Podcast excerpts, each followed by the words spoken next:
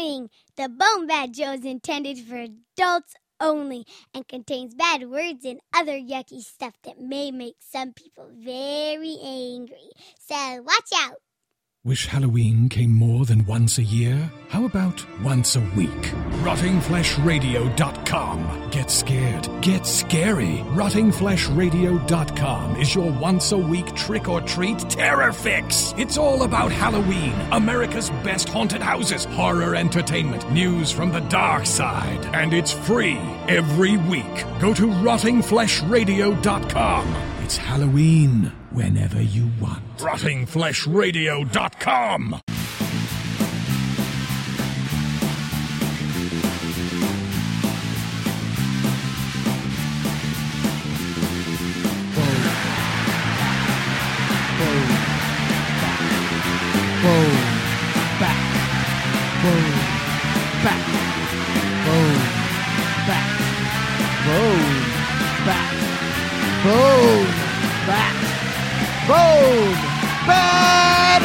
For the BoneBat Podcast, where you can listen to Steve and Gord. It's a kick-ass digital broadcast where we've got dick jokes galore. BoneBat. Hello, this is Eric Uncle Piggers, and you are listening to the BoneBat Show.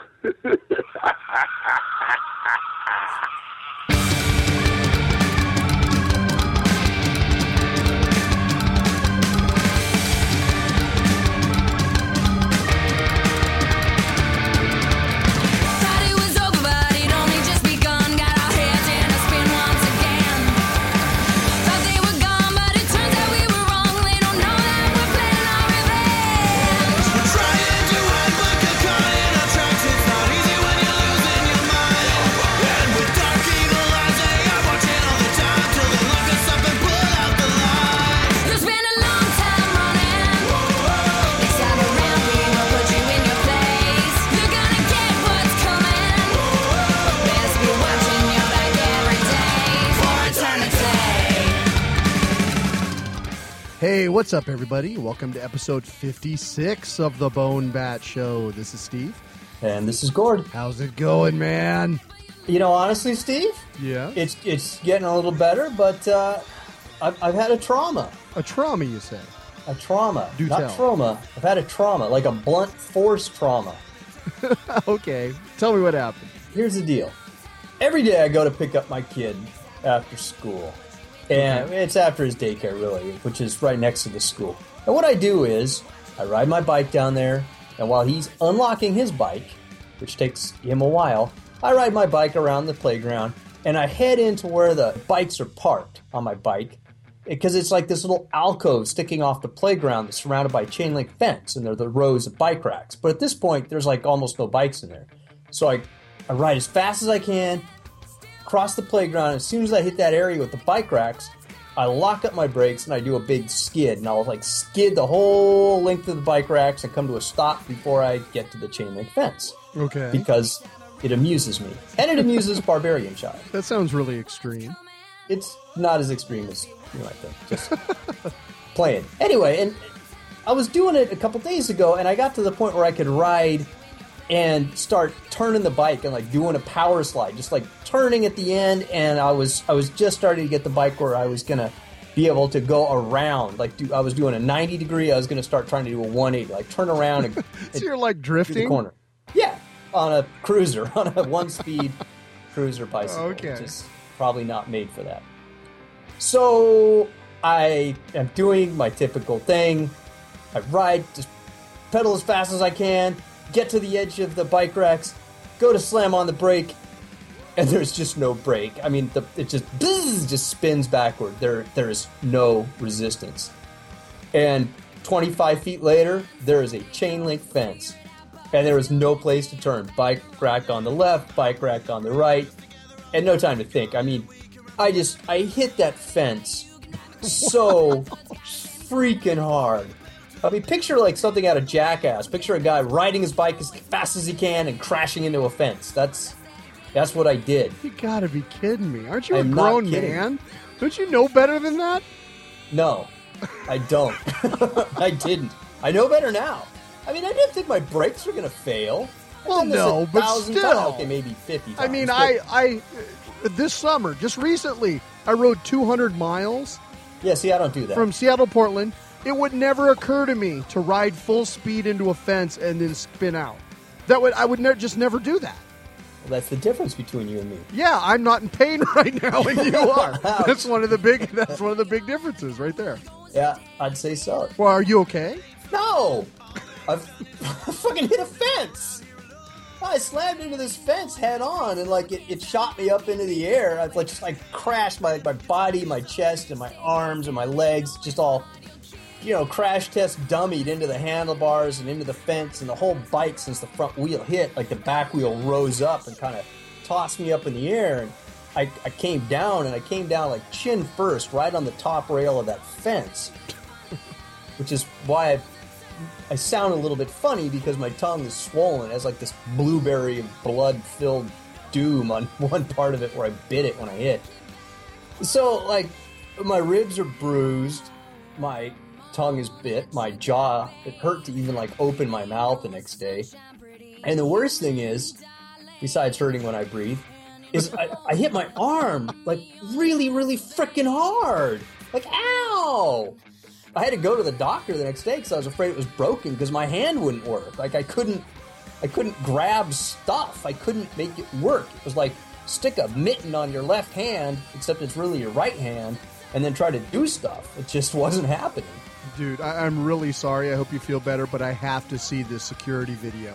You have to go to the school, because you know they have this on tape. They, they probably every they every probably inch of the school YouTube ground, every inch of school grounds are like totally. You got to get there before they tape over the tape.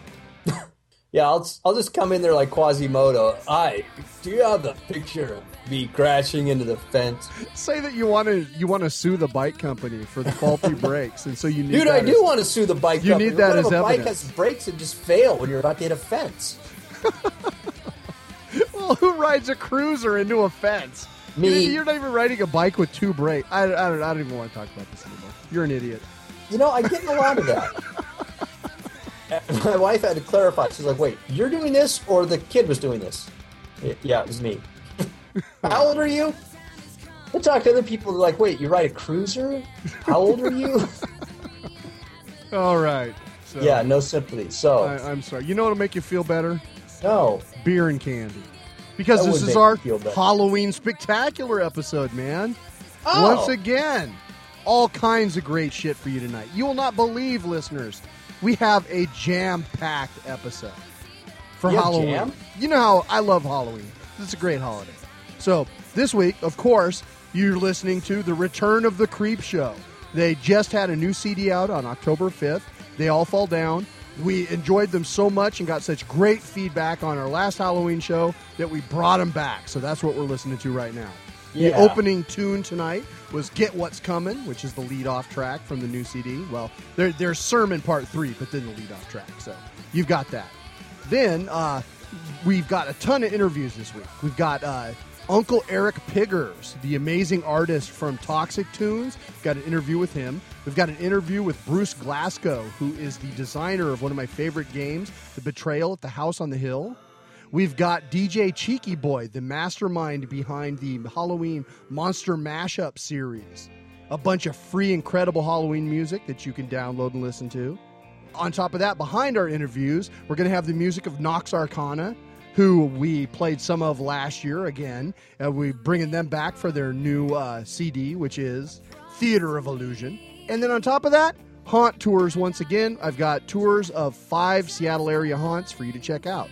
And on top of it, an absolutely huge edition of Multimedia Triage. This is going to be a kick in the ass. You swear a lot. I do. We got to get started, man. It's a lot of stuff. So, beer and candy. Okay. So this I'll tradition, go first. Look, we started the beer last I'm drinking. Year. Okay. I went to my uh, my local store. I opted not to get the one beer that they had that was apparently Halloween themed. I did not want, you know, pumpkin spice, whatever the crap. So this year, Halloween is on the same day as Dia de los Muertos, Day Ooh, of the Dead. Nice. So I got a Mexican beer. I got Bohemia, Bohemia Classica, which is close as I could come to a Halloween beer because it's Mexican beer with like a German name and apparently an Indian on the cover, on the label. Uh, right. So I'm figuring it's like a German guy in costume in uh, at Day of the Dead. Uh, well done, I think. I don't know. I, right. That's I'm, what I. I'm drinking Lucifer Belgian Ale brewed by Het Onker. Well, this is a. It's an interesting thing, man. It's it's really like herby and. I don't know. It's very Last light. Last year, didn't you drink some beer that was like made out of pumpkin? And I did, and yeah, but I did something? that. I don't like pumpkin. I did that for the show last year, but I've moved on. I have three new beers this episode. None of them are repeats from last year, and none of them have any pumpkin in it. So this is Lucifer. You know, th- this beer is like the hardest fucking beer I've ever had to pour. It foams up colossally the minute you pour it. I don't know how to pour Belgian beer, I guess. Oh, yeah. You got to go easy on that stuff. It'll... it'll... give you head. Very light and aromatic, kind of spicy. Aromantic? Aromatic. Okay, and Julie, I'm going to the candy bag. The actually, as an honor to Uncle Piggers, I'm using my Trick or Treat bag from last year. And I have, you got to be kidding me. What? What do you Flicks have? Flicks candy, not your regular gummy, box of boogers. Huh. Tasty gummy boogies that feel and look real. Oh, this is nasty. Oh, that's... that's something right there. Oh, dude, these are gross. They actually taste like boogers. No, they just look like them. They're like oh. green and brown and yellow and kind of gooey. Cool. It says they, they like look and feel and real. Cat hair in them? No, they just feel like gummy. They don't feel real. Uh, they're they're kind of like like a honeydew melon dots or something. You know, if you put like a few flecks of uh, of Frosted Flakes or something don't, on it, you might get don't that do that to me, man. Dried booger thing going on. All right, so that's round one of the uh, candy. All right, so dude, I, I, in honor of nobody, have a grocery bag, and what do I have here? Creepy Peepers. It's uh, chocolatey coated peanut butter filled eyeballs. It says "I love it" with E Y E. I love it. You'll ah. love it. That's, and it's a... Uh, isn't that what the neighbors call you when you're looking over the fence? No, they they simply call the police now. And it is indeed a... looks like a bloodshot eyeball on the foil, which is rather difficult to unwrap with one good hand. My hand is a lot better than it was now. It's, it's a little bit more functional than my left hand now, which is huge. You know what? That's pretty good. Chocolate, peanut butter, in an eyeball-looking package. Creepy Peepers. I'll trade you some boogers for one. Okay. Box of boogers. Well done, Julie.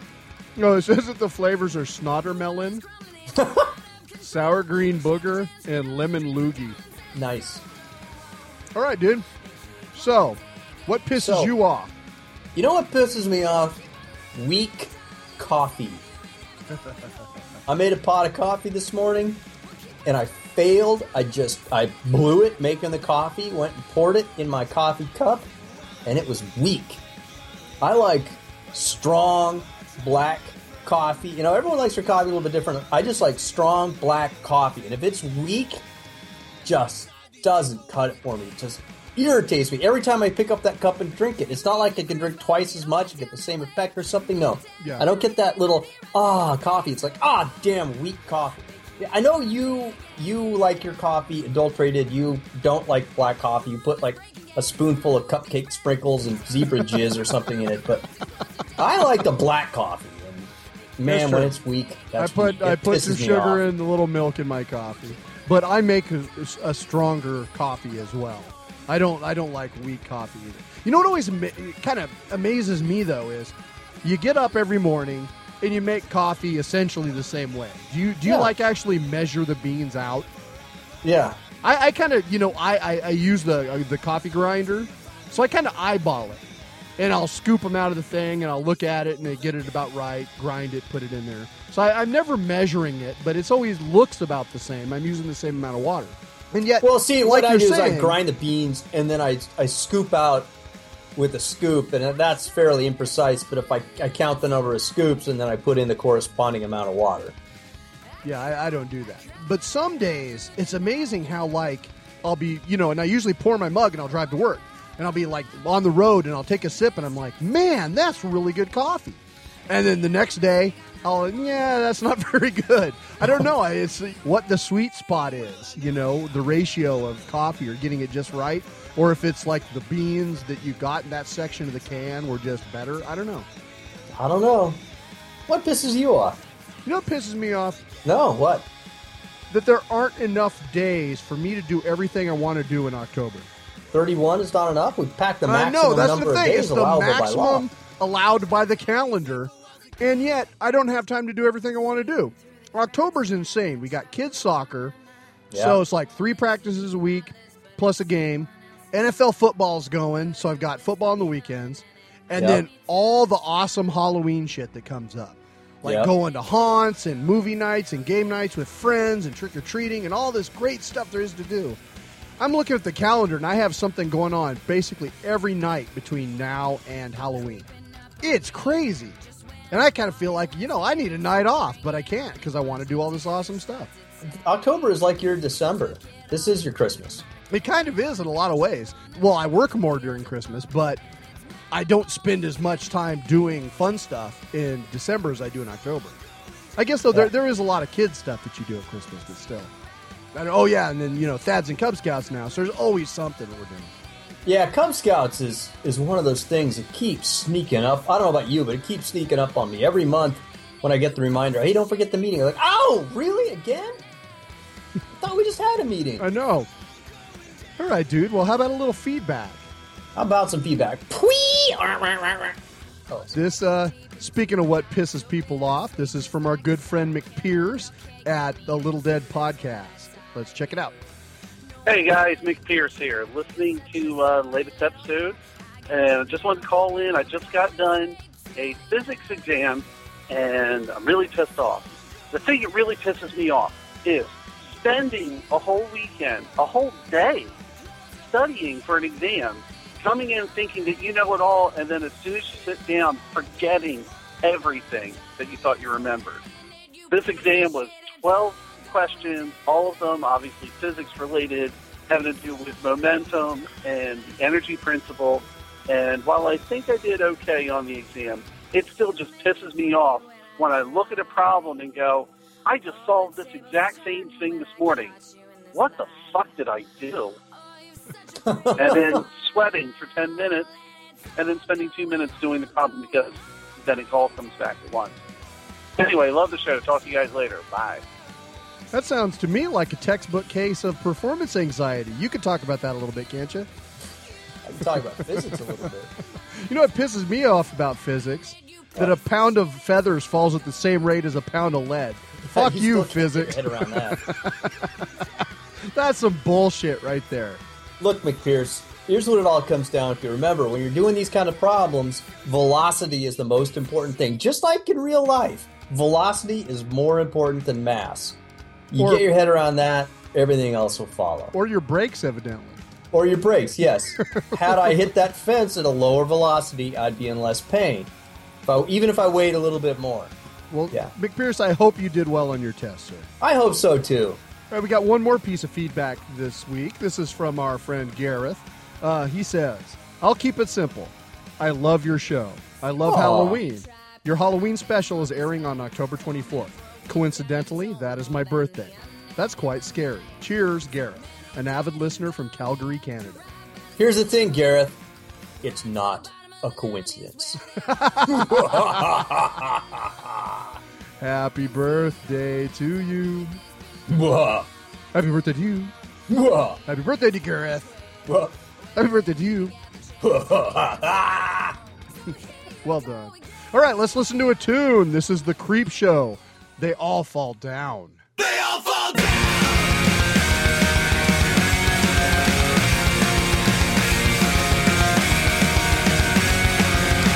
This is a worldwide state of emergency, and there ain't no end in sight. Continue on, but I will make it through the night. It's like a fatal game of hide and seek, and we're running for our lives. We're all doing what we can just to survive. Nobody's gonna be left standing when the wave comes crashing down. Run up the bodies and stack them high.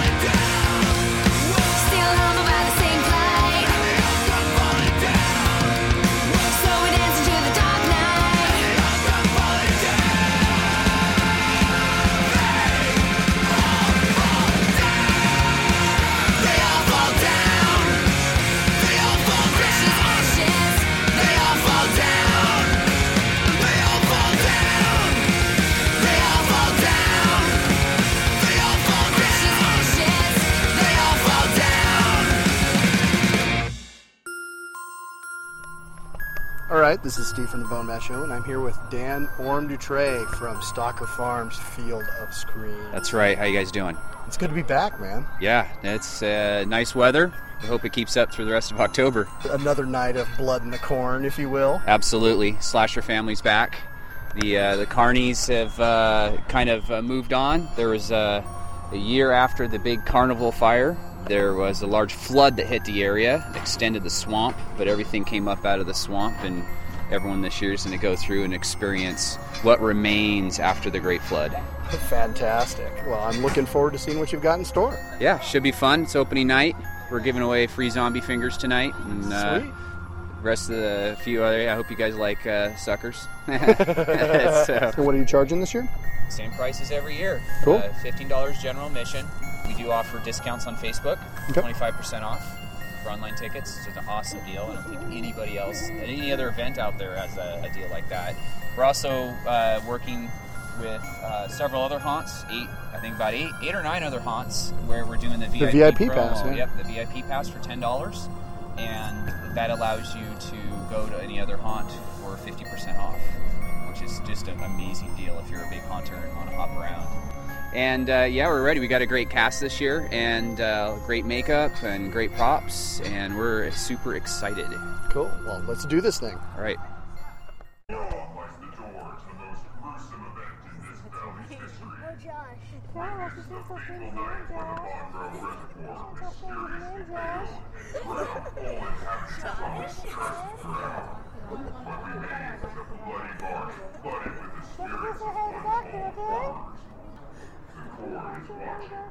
And we await your screams. How are you this evening? Very good. Looking forward to a few shrieks of delight, or perhaps horror. If it scares me, yes. We provide both. How many to your group? Four. You four may proceed. Have fun. Don't leave me! No, I'm gonna leave you. Don't leave me here! Help me! What are you doing in here? I'm having fun! Unless you want to be. Don't leave me! Don't leave me here! Don't! Don't go! Help me! It only hurt for a little while. Oh, I know you want to be in my service.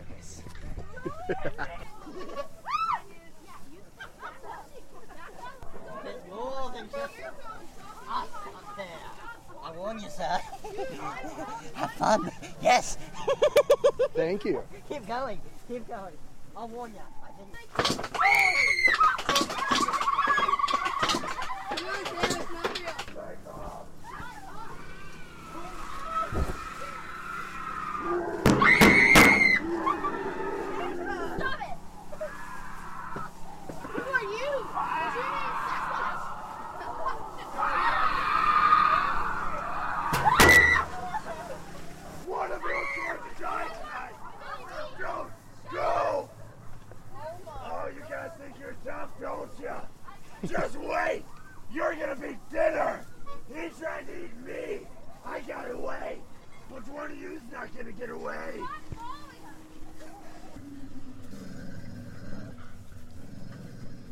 Quite a bucket of entrails.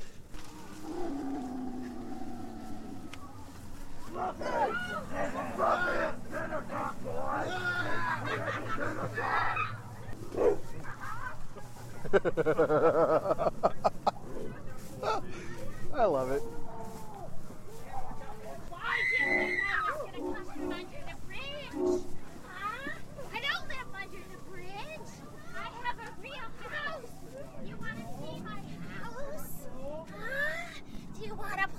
Swimming pool? Oh, I'd get, like to get you two boys in my hot tub. I think I'd like Come that too. Come on, let me show you where my hot tub is. I have one nice man in there already. Oh, he was delicious. Oh, come and look. Yeah. Doesn't he look pretty?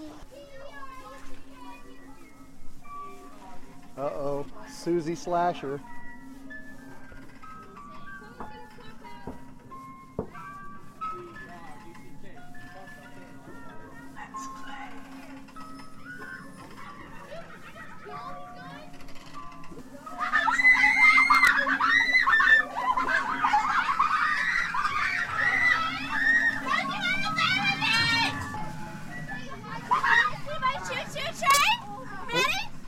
see my choo-choo?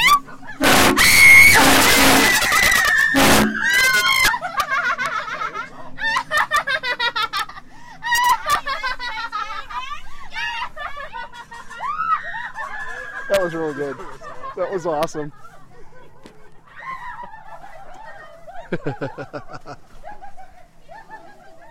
Welcome to the corn, children.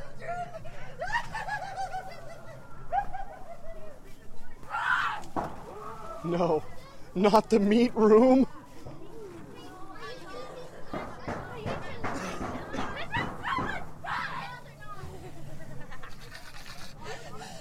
Why are you recording me? Do you really want to record the dead?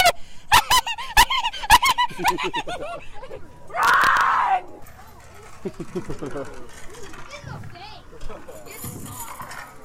This room is so wrong.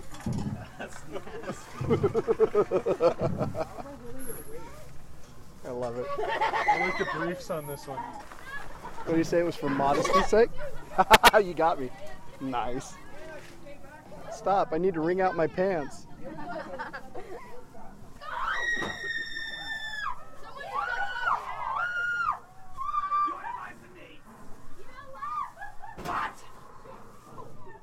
What? What do you want? What? What? Don't give my attention and don't say anything!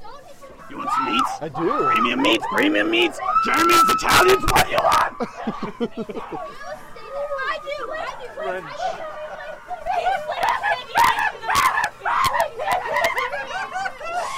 Please, please don't let me, please, please.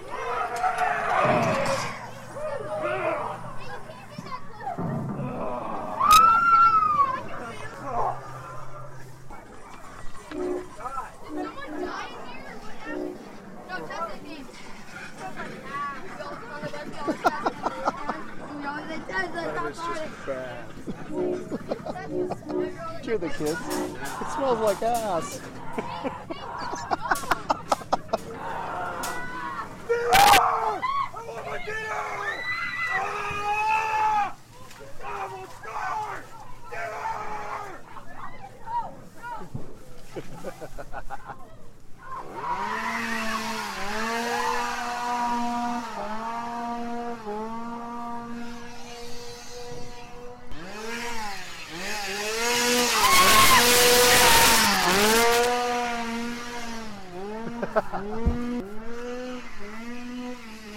Those kids are nowhere to be found. No, should I think they're already back in the parking lot. Oh my God! I'd love to interview them, but yeah. Just wanted to uh, find out what you thought of Stalker Farms Field of Screams this year. It Hi. was scary, and it, I fell. You fell? Did yeah. you really? Yeah, because I turned and I tripped yeah, the over the thing because the chainsaw was chasing me. Yeah, we were right behind you, and when you came out from the chainsaw, and you guys were nowhere to be seen. I yeah. fell. You guys hauled. You know, you yeah. know when the, you know when you come out yeah. right away, and you take a left. Hannah, stop taking out the interview time. I want to talk to you. It's okay. I got so plenty of tape. That was awesome. No. I want to go again. Ah, excellent. All right, guys, thanks a lot for your time. Wait, I didn't get any time. Speak away, my man. It was scary. Okay, well done. Good job. Hey, folks, can I ask you what you thought of the haunt? That's pretty awesome. Yeah? yeah? Was this your first time at Field of Screams? First time. Yeah? First time in any haunted corn maze. Oh, cool. Yeah, it's pretty awesome. What was the scariest part? Oh, the, shoot. Following me around constantly because yeah. I was the last one in line. I think the scariest part was when the chainsaw just popped out of the woods. I just hit the ground. Started running at you. Yeah, I was like, ah! Nice. All right, guys. We yeah, really thanks. appreciate it. Yeah. yeah. All right, this is Steve from The BoneBat Show, and I'm here once again with Andy at Stalker Farms Field of Screams. How you doing, man? Doing great, man. We got wow, we got screaming going on already, and these guys haven't even gone through. So what'd you think, man, of this uh, year's effort? It was fantastic. It was better than last year's. It's longer. It's got more scares. It's got better scares. It's got um, some special effects that I almost think we should just... Uh, Not even talk about yeah. it. Let it let it surprise the listeners. The actors come out here to... The actors I thought were top notch. They really were. They really were. They got me a couple times where yeah. I didn't expect it. Yeah, some genuine chills. So cool. Yeah. Well, thanks for joining me once again, man. Oh, I really appreciate it. I don't know what you do with a deputy assistant junior photographer, but I get to take a few pictures and you get me into these things, and it's awesome. I really, I'm really grateful. Thanks for having me. Well, check out the BoneBat page for a great selection of photos, a little gallery from the lens of Andy. I really appreciate it, man. All right, thanks. What did you think of Stalker Farms Field of Scream? I was awesome! I was dying! Crazy. I can't breathe! You guys go in there? That's crazy. What? I did sixth grade and that was awesome! What was the scariest part? Um, the chainsaw. Chainsaw. Chainsaw? The little doll girl. The doll girl? Yeah, the Susie Slasher, she's a favorite. And the tunnel. Heck yeah! All right, cool. Well, thanks a lot. I really appreciate it. All right, we're back, and joining us here on the BoneBat Show is artist extraordinaire, Uncle Eric Piggers. How you doing, sir? Great. How are you guys? Very well. Thanks so much for joining us on our very special Halloween episode of the BoneBat Show, man. Can't think of anybody else who could be more appropriate. Absolutely. We couldn't either. That's why we got you. so, so I got to say, you know, growing up as a seventies kid, you know, under the influence of like Aurora models and Groovy Ghoulies and Odd Rod cards and all that great stuff when cartoony monsters were all the rage. When I first saw your art, I was immediately just blown away. Wow, this is cool stuff. Thanks. Yeah, it seems like a lot of, I mean, I don't know how old you guys are. I just turned forty-eight yesterday. But, uh, all right, I'm forty. I'll be forty-three in a couple more months. Yeah, and I'm forty-two, so. So it, it is weird how I get that a lot. Like a lot of people who I think see my artwork see a lot of what they kind of grew up and were inspired by. And yeah, it's that's kind of how like... my artwork even came about, was just from inspiration and kind of mushing it all together into like what I do. Who are your big influences? Well, some of the ones you just mentioned are, I mean, Aurora models. Unfortunately, I only had one of them. I had the glow-in-the-dark mummy one. Cool. Oh, no, I had the glow-in-the-dark glow mummy. No, the glow-in-the-dark creature from the Black Lagoon's the one I had. Ah. Yeah, Odd Rods were, like, my big inspiration, and Wacky Packs, and oh, yeah. Plop Comics, and Mad Magazine, and The Munsters, and Rat Fink, Groovy Ghoulies. Frightenstein, all that stuff. Mm-hmm. It was a good time to grow up. It really was, yeah. That Not probably like is why you see your art and, and people go, oh, I remember this. That's your first impression. I remember this, even though it's brand new. It's it's it's striking that vibe of it's uh, so fundamental to your childhood perceptions, I think. Yeah, it's, it's weird because some people say, oh, your stuff reminds me of the Garbage Pail Kids. I'm kind of like, what? Well, yeah, those guys that are was, Johnny Come Lately. Yeah, that, that was, was nothing compared to Wacky Packs. No. Yeah. I mean, those were good, too, but maybe they just kind of recognized the grossness of both that work and my work, I guess. So, you, but you also do a lot of work with Disney, correct? Well, I used to until they uh, went computer and sent all our work to Canada and where else. Pretty much I worked at Disney's from nineteen eighty-seven when they did Oliver and Company, mm-hmm. and I worked there straight until Home on the Range, and then they got rid of everybody because they felt like nobody wanted to see hand-drawn animation anymore. They only wanted to see computer stuff. But they brought a little bit of that back, right, with Princess and the Frog? Yeah, and um, I was kind of lucky enough to go back and work on that because they sent a majority of the work I used to do to Canada and Spain and Florida, and they're doing a Winnie the Pooh feature right now, which is basically almost completely all sent up to Canada. Oh, wow. It's pretty sucky. I mean, that's one thing I could talk about that, that I hate. Not having a job, because it was a great paying job, and you had health benefits, and pretty much that's how Toxic Tunes exists right now, is I basically saved all my money from working all those days, and when they let go of us, I looked at what I was doing, and I thought I should invest my money in something I enjoyed.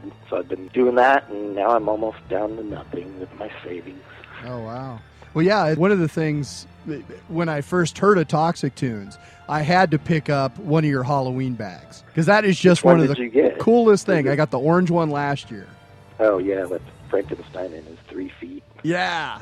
And, you know, every year you Eric does this Halloween bag. You don't always know exactly what you're going to get in it, but it's got stickers in it. It's a perfect trick-or-treat bag. My my seven-year-old son last year was walking around with it on on Halloween night. It with a lot of candy. Yeah. It had a, it's got a, a coloring book in it and other stuff. Now, are you out of those yet, or do you still have some? Well, the one I did this year, I have about nine left, so they're pretty close to gone. So you better check in quick, folks, if you yeah. want to pick one of those up. And then you've got your great T-shirts. I have the uh, Frankenstein and uh, Missus Dracula drag racer, the kind uh, of greenish-purple one. That one's really cool. Yeah, yeah, yeah. That one's really uh, a limited one. I didn't do that many of that one. That's kind of the thing, too, like when you buy my stuff nowadays, especially, because I'm kind of only doing real small runs of stuff. Mm-hmm. So it's like if you get a shirt, you might get a shirt that I only printed a couple dozen of. And then really? Some of them, I keep them around longer if it's something that's really popular and sells well. Mm-hmm. I mean, I come up with so many drawings all the time that I just like, oh, this would look good as a T-shirt, I think. Let's see how it does. How many styles? So do you do the uh, silk screening yourself? No. If I did that, I could, I could probably make them a lot easier. So, I mean, I have I have to pay some guy that does it, so... Gotcha. I know Ed, Ed Big Daddy Rock used to do that. He had all his stuff in his garage, and he would print his own T-shirts, which is good because it saves a lot of money because you don't have to like buy like forty shirts at a time. Yeah, yeah, you can do short runs a lot easier. You know, yeah. by uh, the actual creating the art and drawing the art's the hard part. You can burn it all to the silk screens pretty painlessly. Yeah, there's. I mean, sometimes I'll go through like a month or two where I don't even draw. And then I'll go through a month where I just draw all the time, and I just have ideas popping in my head all the time. Usually around Halloween, I get kind of really inspired, too, so yeah. a lot of stuff starts kind of popping in my head. Sorry. I'm already working on stuff for next year. Oh, cool. So about how many designs do you have live at any given time? I think right now I have over twenty designs on my site. Cool. So there's lots of stuff I mean, for people to check out at toxic tunes dot com. So this it, year... And it's spelled like toxic and then tunes like cartoons, T O O N S. Yeah, yeah. Like, I'm a cartoonist, so like I yeah. spell tunes when I'm telling I mean, people about my the whole way that latest. I even thought up the name was, like in eighty-seven, I was trying to think of a name to put on the back of postcards I made. Mm-hmm. And I used to spray paint all my backgrounds out of my apartment um, balcony, so I'd be out there like coughing with all the cloud of like, toxic fumes. With like the old uh, with rattle cans. Yeah, and Jeez. Then I'd be like, "Damn, what what should I call this stuff?" And then I'm like, oh. and like, and then I just thought, "Oh, toxic and cartoons, that kind of goes together. Toxic tunes." That kicks ass. I love that. So just kind of that's how it all came about. Cool. I had I used to have a list of like all these other stupid names and.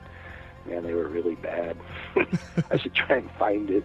So this year you actually hooked up with a mask designer as well, right? Yeah, um, Trick or Treat Studios, which just started this year. They have about twenty masks, but they did one based on one of my characters called Gruesome, and um, Justin Mabry sculpted it. The way that came about is he he contacted me about two years ago, and he said he really liked my art and he wanted to sculpt a mask just for fun. Mm-hmm. I was like, sure, go ahead. And then, so he did it, and I saw it, and he was going to just produce a real low run, like maybe do twelve masks and paint them up really nice and sell them for a lot more than you usually would buy a mask in a store for. Mm-hmm. And then uh, he ended up partnering with his friend Chris Zeffro, who, who runs Trick or Treat Studios, and then they just kind of brought me in, and they plan on doing, I think, two or three more for next year. That's too cool. But the, the gruesome one, they said, is the bestseller one. And kind of a combination of, like, everything. Like, you look at him, he's, like, kind of Frankenstein, a werewolf, a ghoul. Got, like, a big thing on the back of his head that says low voltage. And there's a, a little spot in the teeth where you could drink your beer. Is it really? Oh, that's critical. Yeah, yeah that that is very important. Except it would have to probably be bottled beer. You could right. fit a bottle in there perfectly, but if you try it with a can, you might be like dribbling through his neck. Well, see, the next thing you, you need could... to do is partner with a microbrew, sell it as a Halloween kit. There you go. I like that idea. Yeah, don't drink and drive, and don't wear this mask while you're drinking and driving. Cool. So what's what's next for you, Eric? What are you working on now? I'm doing a show this weekend, actually, called Weekend of Horrors. Mm-hmm.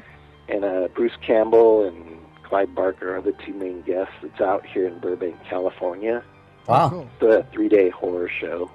And then I'm going to go back to Georgia following weekend. Me and my wife usually go back to this haunted house called Netherworld. Yeah, is that in Atlanta? It's in Atlanta. Yeah. I think it got voted number one haunted house in America a couple times. Yeah, I'm familiar with it through uh, Rotting Flesh oh, Radio. Yeah. I'm friends with the owner, Billy Messina. I met him at Comic-Con a few years ago, and I do a lot of T-shirt art for their haunted house. So we go out there, and we um, usually will sell like my merchandise for like one day, and then we'll dress up and scare people inside for like two days, which is a lot of fun. That sounds awesome, man. All right, well, one question we always ask all of our guests on the BoneBat Show. What pisses you off, Eric?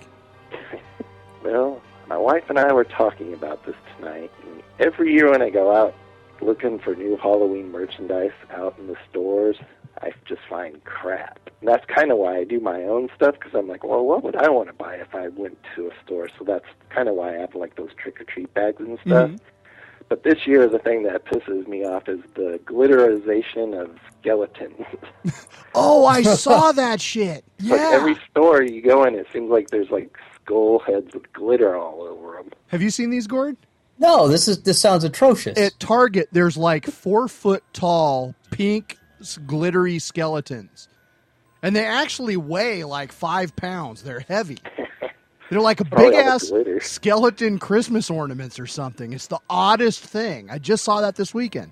Now, if it yeah. was like a skeleton of a My Pretty Pony or a, like a skeleton of a unicorn, I could well, see, perhaps see glitter. That's the thing that kind of pisses me off. Is it? I mean, there is a lot of cool stuff for Halloween, but I just don't see too much of it anymore. Like, I don't know, when we were younger, it just seemed like there was stuff had more of an edge to it. Now it just seems like, I don't know if the big chain companies are like kind of dumbing stuff down so they could kind of not make it too like scary. Well, you know, yes and no. I mean, I remember as a kid my costume a few years being, you know, like Casper, and you get the mask of whatever, Casper or Superman or whatever, and then the part you put on your body is nothing more than like a bib with a yeah. with a picture of the character on it. Like, you're not even the character. You're a guy wearing a picture of the character. Those are the but most you, assholic costumes you could ever. Actually, throw a match on your costume and be really scary. Yeah, my dad kept trying that on me. That's how he taught me to run fast. Human Torch. Yeah. Well, I think they made those costumes flame retardant, but I'm sure there was a kid probably running around the neighborhood who got too close to a jack o' lantern. Like when you were kids, did you used to see a lot of haunted houses when you went trick or treating?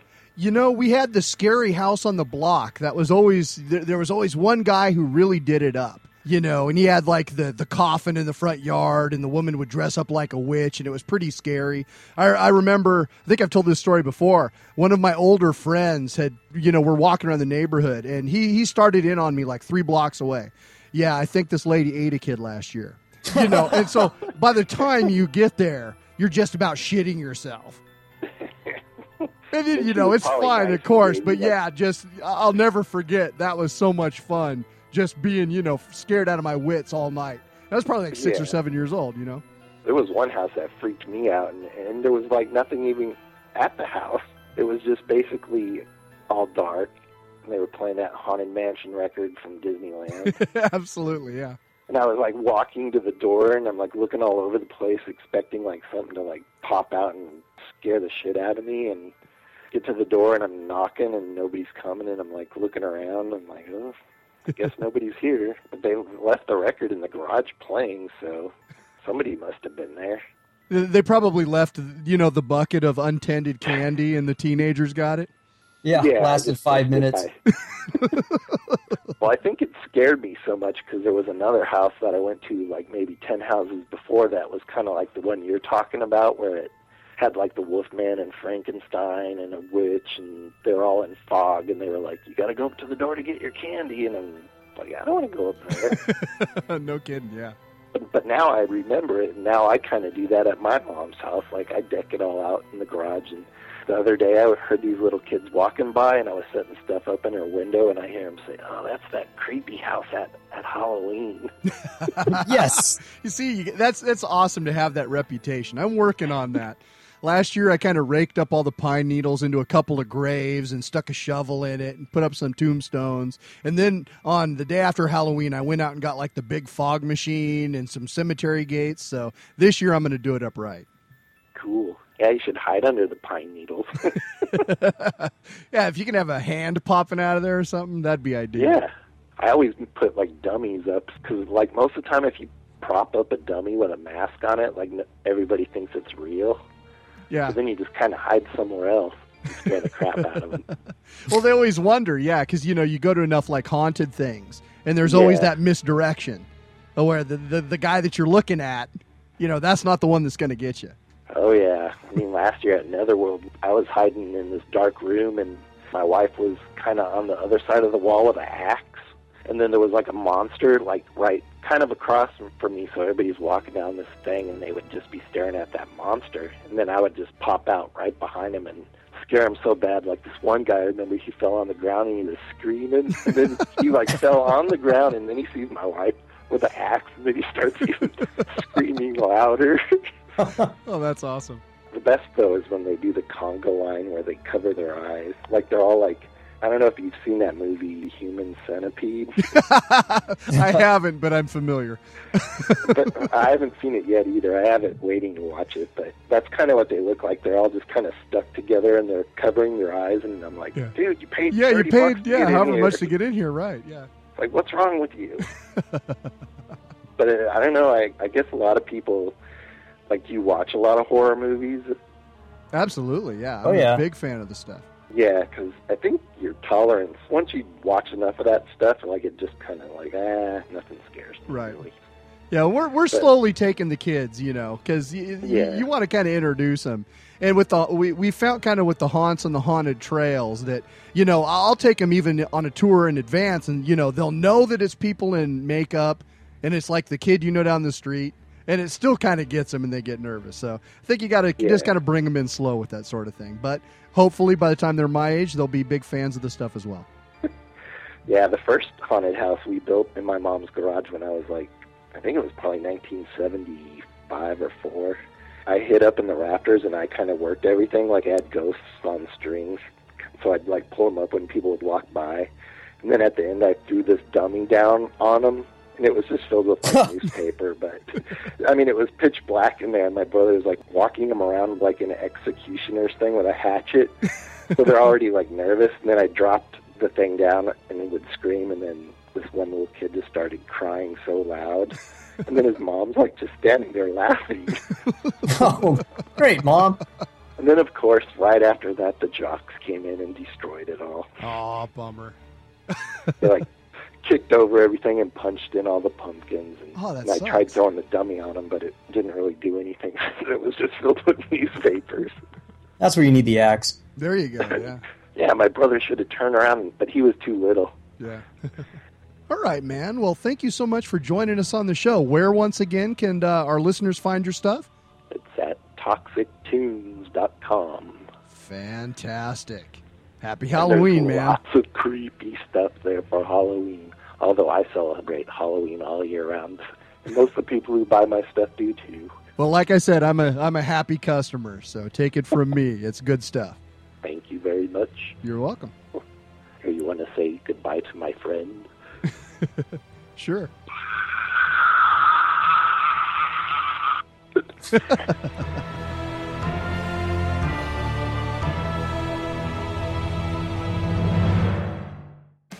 All right, once again, that was The Creep Show with They All Fall Down, the title track off their latest C D. You can pick that up at the creep show dot org or at finer music stores near you.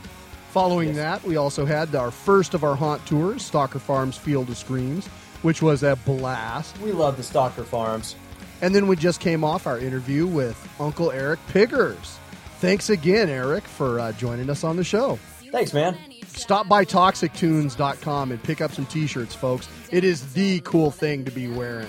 And if he still has any of those Halloween bags like I'm holding right here, you don't want to miss out. That's not the bag you're usually holding. So, dude, you got a political rant this week? Yeah, I do happen to have a political rant this week. Oh, wait, wait, wait, wait, wait. I almost forgot. Huh? Remember we were going to do that thing.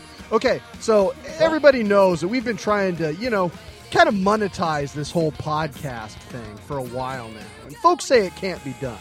But Wait a minute, I think this, this that, is the thing. This is where you're going to yeah, monetize? Yeah. yeah, we're going to try to do this here. So oh. we're actually going to run a, a political ad now. So here we go. Democratic nominee Dante McSatan wants to be your senator. Of course he does. Gaining power over you is what Dante McSatan has always been about. This is the same McSatan who allegedly killed his preschool teacher while he was still in diapers. Yes, that's right. Dante McSatan was still wearing diapers in preschool. He wet the bed as well. Dante McSatan favors pedophilia. He wants Osama bin Laden to win, and he openly expresses contempt for our Constitution, Mount Rushmore, and apple pie. He's a communist, a potential lawyer, and a man who aspires to be a journalist. His heroes are Genghis Khan, Joseph Stalin, and Vanilla Ice. That's right, Vanilla Ice. Can we really trust a candidate like Dante McSatan in the U S Senate? Here's what the respected Mayberry Herald had to say about him. Dante McSatan is running for the U S Senate. The Mayberry Herald's warning should not be ignored. A vote for McSatan is a vote to destroy America. Make sure to vote for the better choice this November, Republican John Dracula, the family values candidate. Wait, do, what? You can't. This is my this is my part of the show. I do the political rant. You can't have some John Dracula ad going on. Why not? It's, well, I'm trying to make this thing pay for itself. I'm for Dante McSatan myself. I'm not for John Dracula. Here, listen to this. Republican John Dracula says he's for fiscal responsibility. This is the same man that members of his own party called a bloodsucker and a well-dressed corpse. Dracula was raised a closet Nazi before attending Oxford University, where he learned that Hitler was soft on crime and was into astrology. This is where Dracula's political life takes a radical turn, and he signs on as a stakeholder to Newt Gingrich's contract with America. Gingrich distanced himself from Dracula after his Nuke Afghanistan campaign was found to be funded by mortuary industry money. In two thousand four, John Dracula killed fourteen people, only to be let off on a legal technicality. His explanation to voters? We all make mistakes. Well, don't you make a mistake this November. A vote for Dracula is a vote for corporate giveaways, the liquidation of the Red Cross blood supply, and the extremist Republican agenda. We've come too far, America, to go back to the days of Bush, Cheney, and Dracula. Vote for Dante McSatan for U S Senator. You still may be going to hell, but at least you'll have some blood left when you get there. I don't know, man. That's some bullshit right there. That is some You see bullshit. How negative he gets? That's what I can't stand, is the negativity out of the McSatan camp. The negativity out of the McSatan camp. The McDracula camp is far more negative than the McSatan camp. Uh, we'll That's just... Mick Dracula? I meant Dra- he's so negative. I'm I'm, I'm changing his nationality. John Lord. Dracula is not Irish, my friend. Nor is he Scottish, or that either. None of the above. He's Transylvanian. That's right. I said Transylvanian. I'm not afraid of you people. See, you're getting all racist and shit. This, That's this right. is how this Dude, is we devolving. We have way too many vampire Transylvanians running this country, as far as I'm concerned. I said it. Yeah, bring it. So is that your political rant this, for this week? It's not so much that I'm against Transylvanians, okay? I don't want people to take it wrong, but I am against Transylvanians who happen to be vampires. I just don't I just don't think that they share the same moral structure as our founding fathers, and it worries me that we're getting more and more of a vampiric influence in our once pure anti-vampire culture. And yeah, you know, I don't mind, like, if there's someone, you know, maybe that goes to school with my kid or something and his parents happen to be vampires in their own personal life, but I don't I don't want them pushing their, their vampire agenda on me. That's that's all I'm saying. Really, there's no room in your worldview for a little bit of vampirism? If they want to practice vampirism... I mean, what next are you going to... If they out- want to dress up like Transylvanians... and they want to do it in their own home, that's fine. But I'm worried about the Transylvanian ag- vampire agenda that's being really pushed down the throats of, of all of us non-vampire people. Why why do I have to go to a supermarket and see True Blood on the shelf? See, what what's next? I mean, how am I going to explain this to my kids? Next, what are you going to start singling out lycanthropy? Are you going to start pointing fingers at the mummyocracy? First of all... I have never been against the lycanthropes. My aunt is a lycanthrope, all right? Okay, fair enough. I, I once had a cousin that was a werepig. A little accident involving silver. We don't really talk about it. It's kind of a dark period of family history. That... So is he the black boar of the family? He was. What happened? You know, yeah, when you're kids and you're you're playing mumbly peg with a knife. Yeah. Yeah, well, I was playing mumbly peg with the family silver. Ah. Uh, yeah. Nice. Awkward. Moment of silence, please. Can we just do like one what? werepig grunt together? Okay, on three. That was for you, cuz. Yeah, I can't do it again. I think I sucked down some eyeball. Oh my god. You're complaining. I'm chewing on boogers. Woo! Ah, so am I. Mine aren't gummy. Okay, I think we beat this to undeath. All right, right well, along. I'd like to thank Dan Carlin, who put together these two commercials for his most recent episode of Common Sense. Uh, episode one eighty-six has a really thought-provoking uh, discussion of attack ads, and uh, this was a little something he put together th- for that. So please, by all means, go to dan carlin dot com and check out Common Sense and its counterpart, Hardcore History.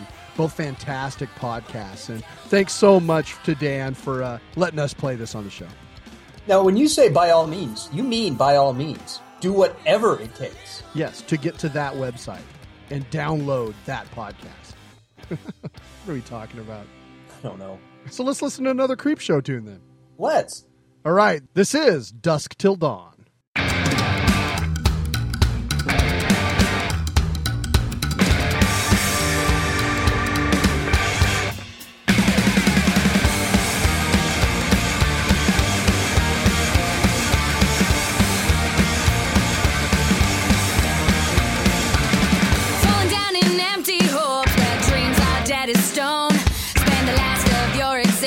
All alone,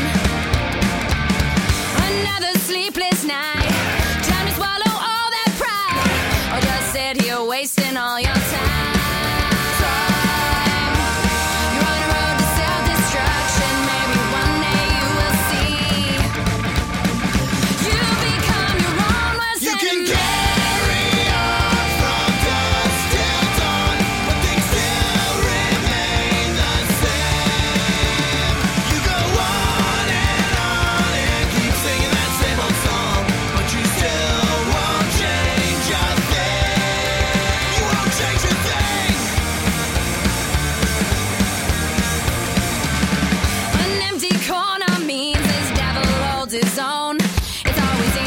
Give up on the unknown, and it's deceiving when you're up and down and out again. You never learn just what it's all about.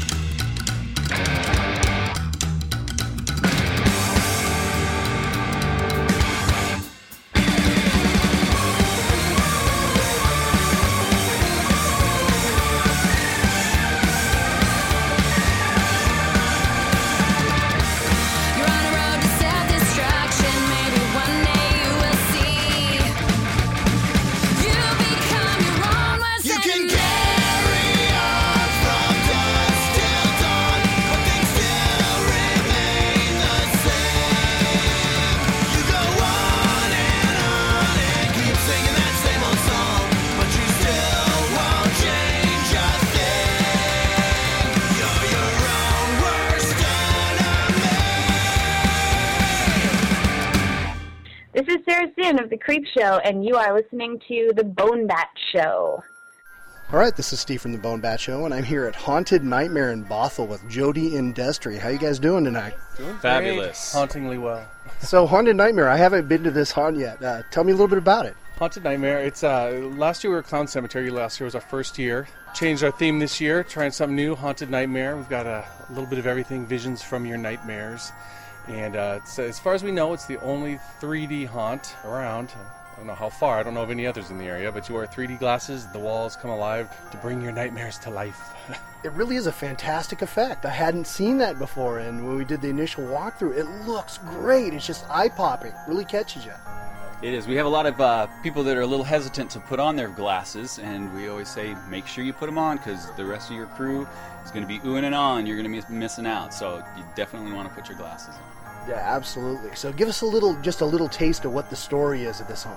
Poor Jack, he uh, had an encounter with an alien out uh, selling ice cream. He got a hold of one of his alien pops, and uh, that uh, ran some serum into his brain, and he started... Uh, thinking he had nightmares, but these nightmares were actually the alien probing his mind and learning more about the fears of us humans. And as time wears on, his nightmares get more and more intense, as well as his neighbors, and pretty soon everyone around is experiencing the terrorizing nightmares that all of us are going to experience.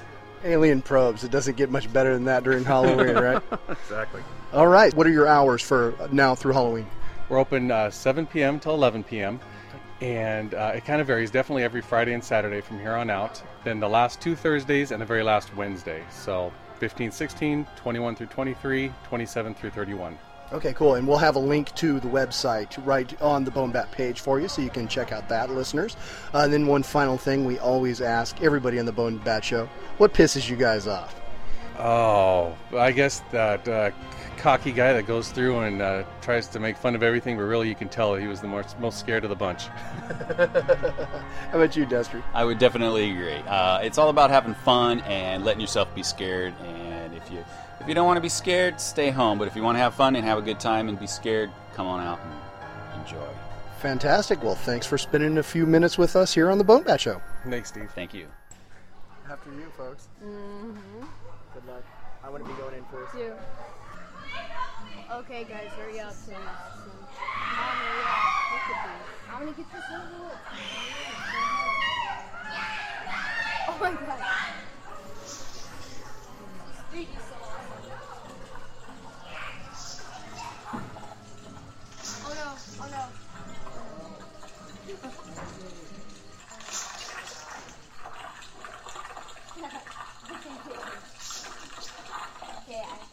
I'm going to be sleeping right about here.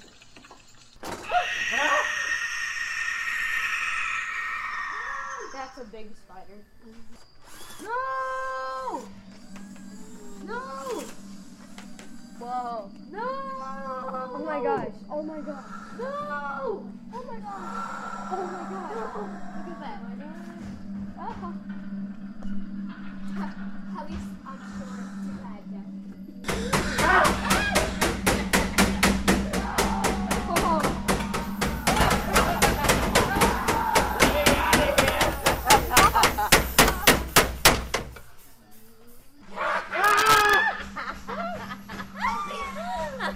Come please, on. I can't. Oh, please. Please. She's oh. mine! No. She's mine. No. No, you can't leave. You can't leave. Well, howdy, adults! Welcome to the shack.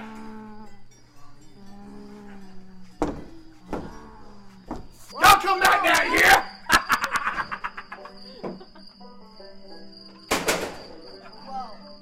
Come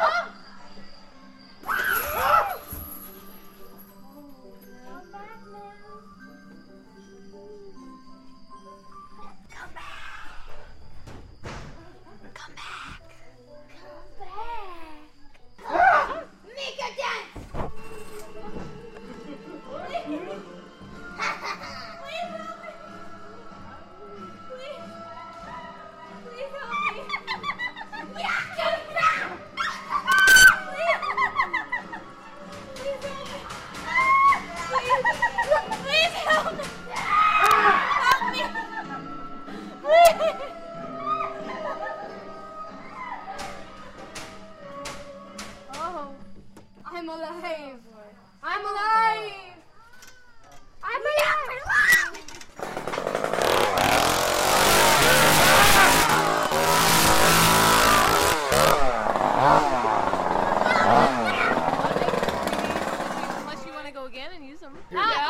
I'm good. Yeah, sure. Hi, I'm Steve from the BoneBat Show podcast. I was wondering, what do you think of Haunted Nightmare this year? It was great. Yeah. It's very well done. What was your favorite part? I want my mommy. My mommy! That was very cool. Yeah. What did you think? I have to agree. That was the best part. Yeah. No doubt. Cool. Well, thank you very much. I appreciate your time. You're welcome. Right. What did you think of Haunted Nightmare? Oh, it was scary. Yeah? Loved it. Yeah? Yeah. Cool. What's Still shaking. What was your favorite part? Oh, my God. I think the clown with the woman with the veins kind of being Freddy Krueger'd. Yeah. Yeah. The, uh, that was really with good. With the giant puppet master. Yeah. I just had fun oh, laughing at him. The chains on the wall behind me. Oh, yeah. The woman with the chains. Oh, yeah. The woman with the chains. She's a good one when she went. It's the only time she got scared. Yeah. She was cool. In the back. The rest was laughing at him. Well, thanks a lot. I really appreciate it. Thank you. Right, I'm Steve from the BoneBat Show. What did you guys think of Haunted Nightmare this year? It was awesome. Loved it. Loved yeah. the vortex. The Love the marionette. The three D was beautiful. What'd you think? It's an advantage to like be short in the tunnel. All right, thanks a lot. Yeah, I appreciate your time. Thank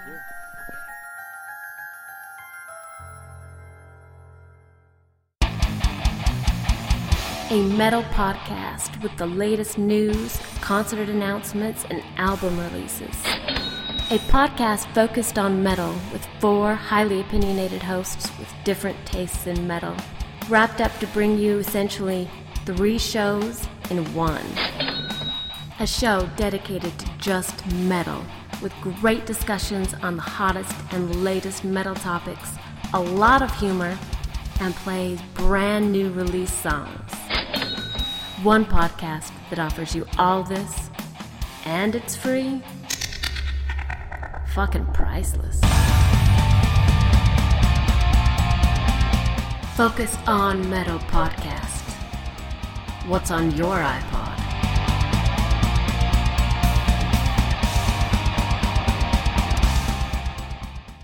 Once again, Dusk Till Dawn, which has nothing to do with the film of the same name, but that's awesome anyway.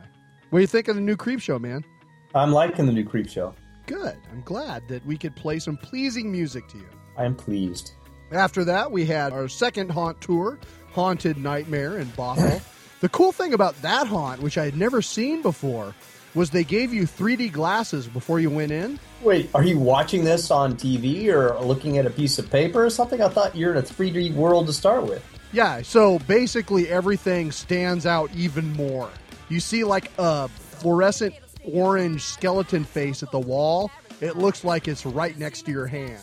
You can reach out and you can touch it, and it's farther away than it looks. Dude, that's tricky. It's really cool. It's a neat effect. I've went, been to a number of different haunted attractions, and I've never seen anything like this. It was probably the shortest haunt, actually, we, I toured this year, but that was absolutely a unique thing. And so if you're looking but it, for... It looked longer in those glasses, I bet. Yeah, it did. It looked like three times the length. Actually, I've been wearing the glasses around the house lately, if you know what I mean. Ah, you know what? I was going to get some of those glasses and have my wife wear them. I'll send you a pair. Thanks. See, ta-da! Better than those Enzyte pills, huh? So anyway, yeah, check out Haunted Nightmare in Bothell. They're open through Halloween, like all these haunts. So I think it's time for a little more candy and beer. Beer and candy! I, I don't know, man. The Lucifer was eight percent alcohol by volume. You got to watch those Belgian beers. Yeah. They'll knock your dick in the dirt. Duly knocked. So uh, now I'm trying out, this is Witchwood Scarecrow Golden Pale Ale. Now this is from the same uh, brewer that did last year's Cock Goblin Ale. Or sorry. Cock Goblin? Hobgoblin. You totally forgot about that whole episode? You're confusing your favorite hobby with your beer. I think you said that in last episode. We actually had to go out and get the band Cock Goblin to be on the next show because of my mistake. So. It was Goblin Cock. Yeah, something like that. How big was that beer? It was big. Oh, God. Is this going to be another episode where at the end it's just slurring and stuttering? It could be. All right, All so right. that's that's our beer is uh, Witchwood Scarecrow. What's your candy? I, I'm grabbing my big old bag of tricks right now. Evidently, there was a request from the children to uh, save some of the boogers for them, so I've done oh, so. Oh, all right. I grabbed... It's red, and it has a panda on it. God, I hope this is panda candy. I want to eat real panda. I have no. an Annabelle's Rocky Road milk chocolate coated marshmallow with cashews. You had that last year. No, I didn't. I had an Idaho Spud last year. Oh, maybe I had the Rocky Road. Maybe. Mine is raspberry licorice. It's all it? natural. It says contains real raspberries. I'm still unclear on why there's a panda on it. Maybe the pandas eat the raspberries. So it's maybe raspberry. So. This is this is utterly perplexing. I'm looking all over it for a reason why it's called Panda, and has a panda on it, and I see nothing. It's like some guy that owns the licorice company just happens to like pandas, I guess. This yeah, there's, of... there's no... All right, I'm, I'm going for it. It's like brown. It's not red. And it smells like panda anus. So this candy bar has, like, no discernible backbone. It's like just putting a glutinous mass in your mouth.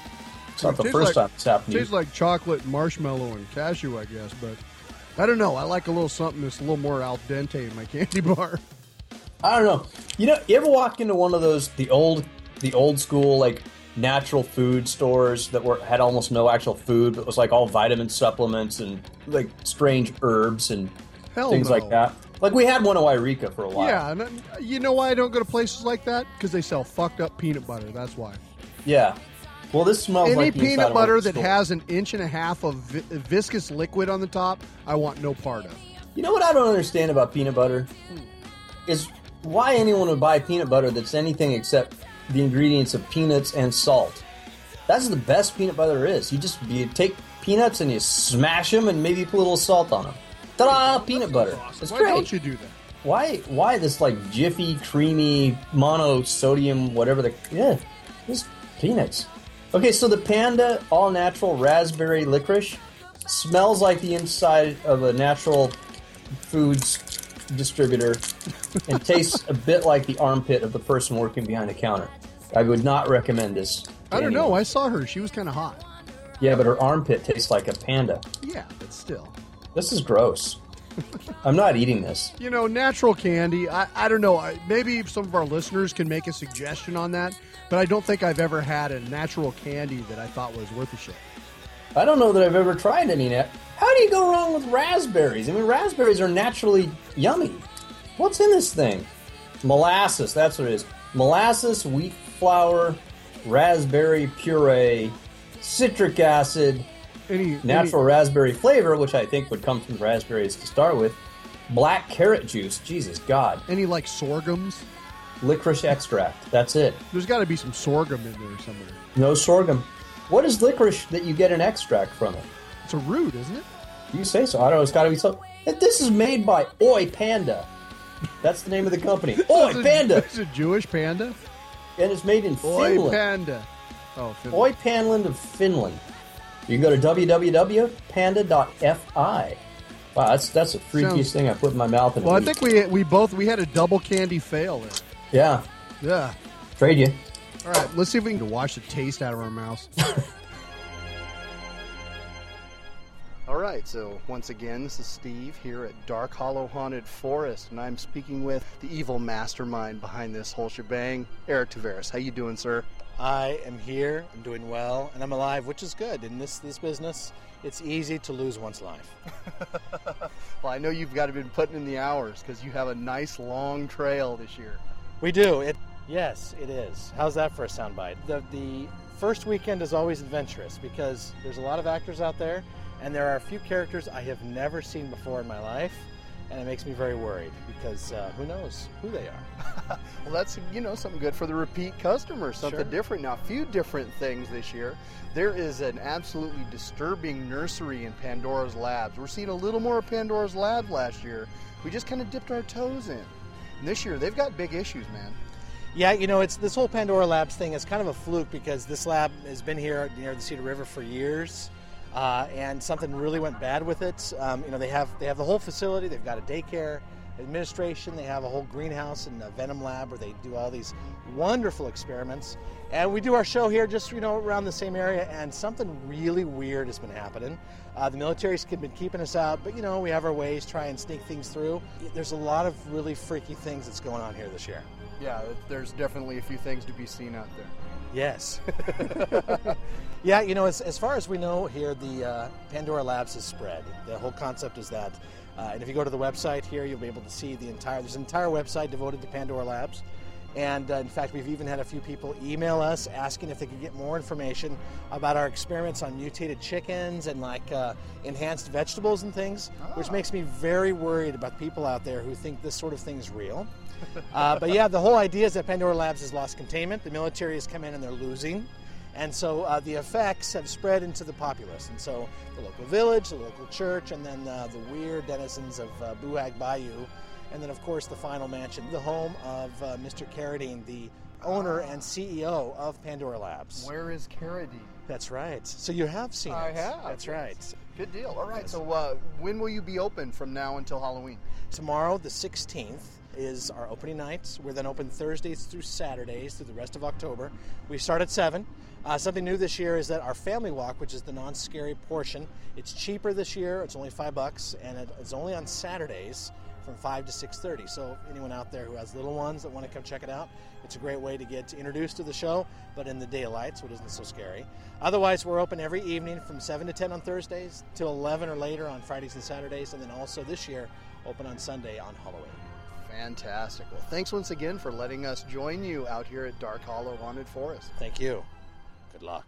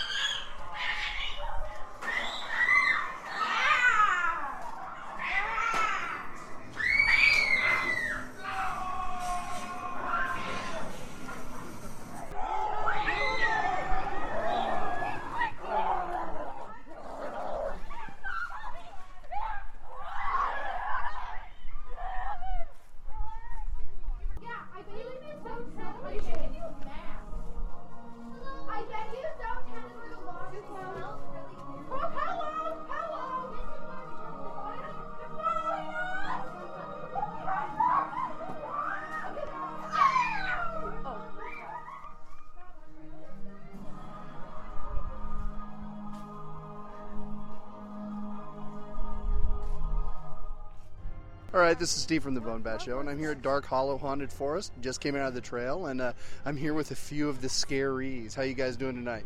Good. So, uh, what did you think of the Dark Hollow Trail this year? Better than last year. The little girl that hissed was, was creepy. Everywhere? Yeah. No, that was that was, that, that was, that was gross. That, that was, was probably bad. The most scary part. Yeah, and, and like the and baby the dolls, dolls hanging down. That was kind of creepy, like yeah. that disturbing nursery at the start. Mm-hmm. Yeah. All right. Well, uh, thanks a lot. I appreciate your time. That's You're nice. welcome. So, what did you think of this year's effort, the Haunted Trail? They really did a good job. Yeah. Mm-hmm. What was your favorite part? I can tell you the scariest part. Okay. The part with the white strobe lights, it, it, I kept losing my balance. It was weird. That was really disorienting, I wasn't know. it? Yeah, I, I felt the same way. What did you guys think? Uh, it was good. I yeah. liked it. I'm scared. All right, well, thank you very much for your time, guys. Have a good night. Happy Halloween.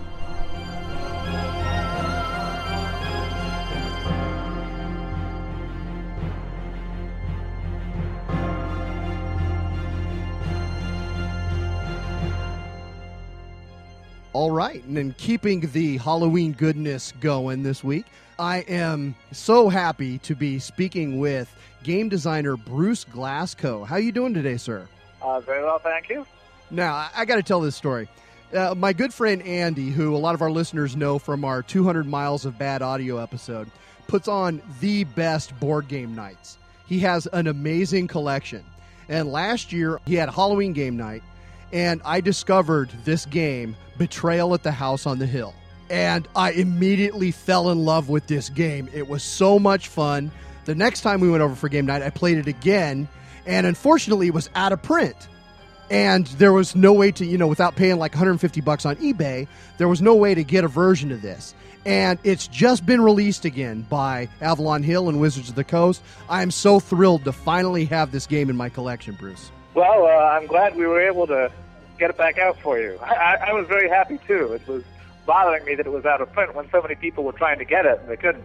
Absolutely. So can you give kind of a just a quick synopsis of what the game is about? Sure.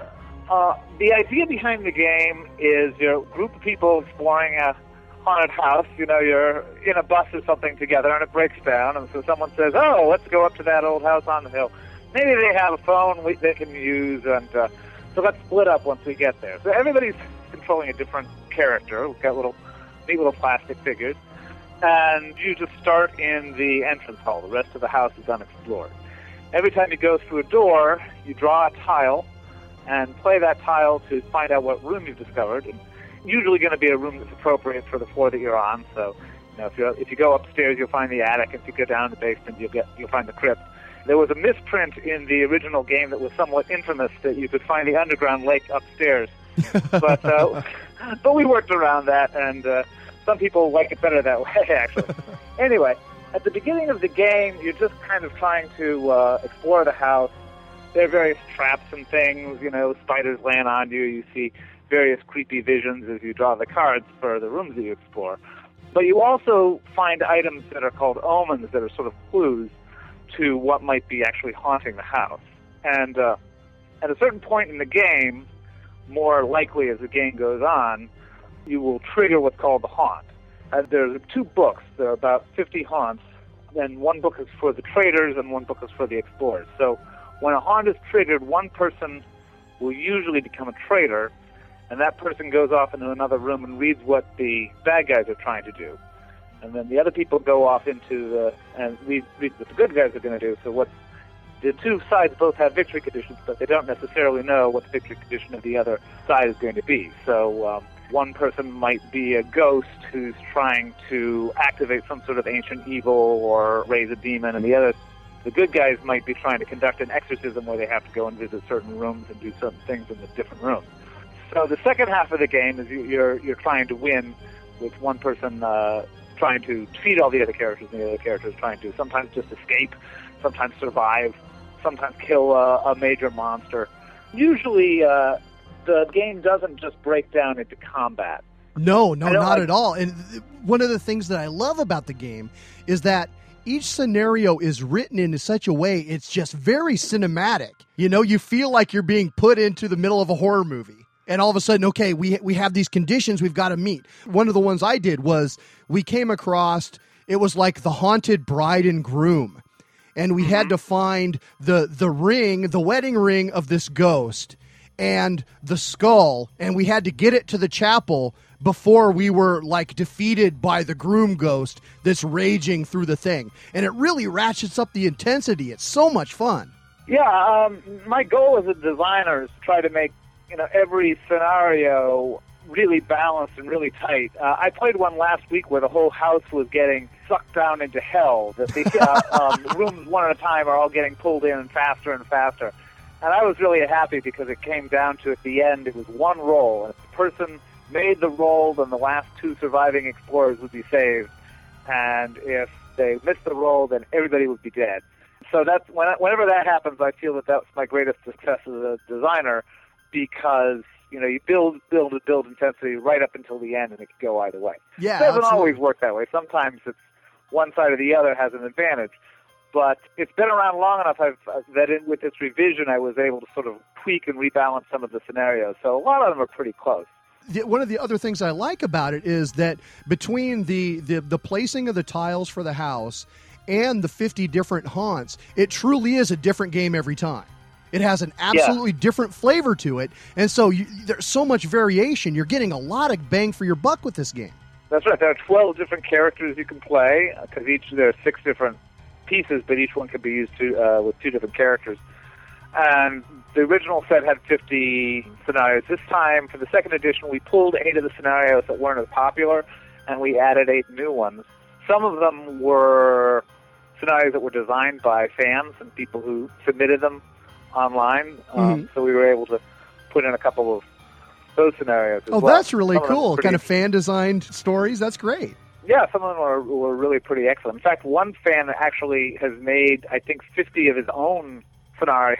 So you can play with the original fifty, or you can just go online and download these scenarios for free and play with his. Oh, that's really cool. So once you've played through them all, you've got more options. Yeah, although, I, you know, there are a few people online who say, oh, yeah, we played all fifty. But we, they still usually like to keep on playing it even afterwards, because the second time, you know, it could go completely differently. Even if you know what the other side's victory condition is, it's still a lot of fun. Yeah, oh, absolutely.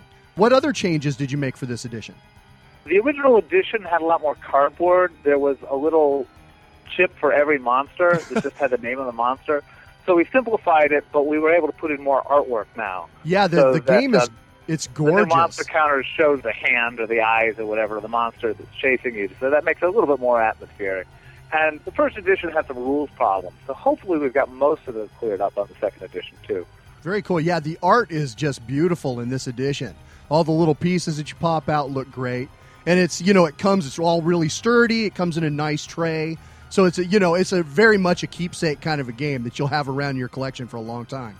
I hope so. I know a lot of people, even if they don't like to play it all the time, a lot of people, that's their go-to game every Halloween. You know, they, they come back every year to House on the Hill. Absolutely. And it is a good game for atmosphere as well. If you want to light a couple candles, or uh, my stepson's fifteen, he's going to have a bunch of friends over, and then we're going to get some dry ice and, and spooky music and stuff. So yeah, absolutely. Really throw on throw on a little Nox Arcana or some haunt music. That'd be great. All right, Bruce. Well, uh, one last thing we always ask all of our guests on the BoneBat Show: what pisses you off, man? I'll tell you what pisses me off is. I, I teach at a college, and I run a board game club there. And, and people say, oh, you play board games. You mean like Monopoly? I played Monopoly, and I, I really think it's a stupid game. I tell them, does that mean if you drive a Model T and you don't like it, then that means you don't like cars? You know, Monopoly was the best game probably in, ni- in the nineteen thirties. It was way ahead of everything else. But car design has improved a lot since the nineteen thirties, and game design has too. There's a lot of great games out there. I hope your listeners get to play all of them, as well, many as they can. Are you familiar? I I had heard recently of a program called the Play in Public program, that they're trying to get more people to, you know, go to, like, public places and play a board game, you know, things like this or Settlers of Catan or, you know, games like this that we have now, just that people aren't really familiar with. Because I know That's right. I, when I go to game night, I almost always end up finding some gem I didn't even know of and then chasing it down and buying it after the fact. Yeah, yeah, and a lot and, of times uh, it's just people do come up and they say, "What are you? What are you doing there? I've never seen that before."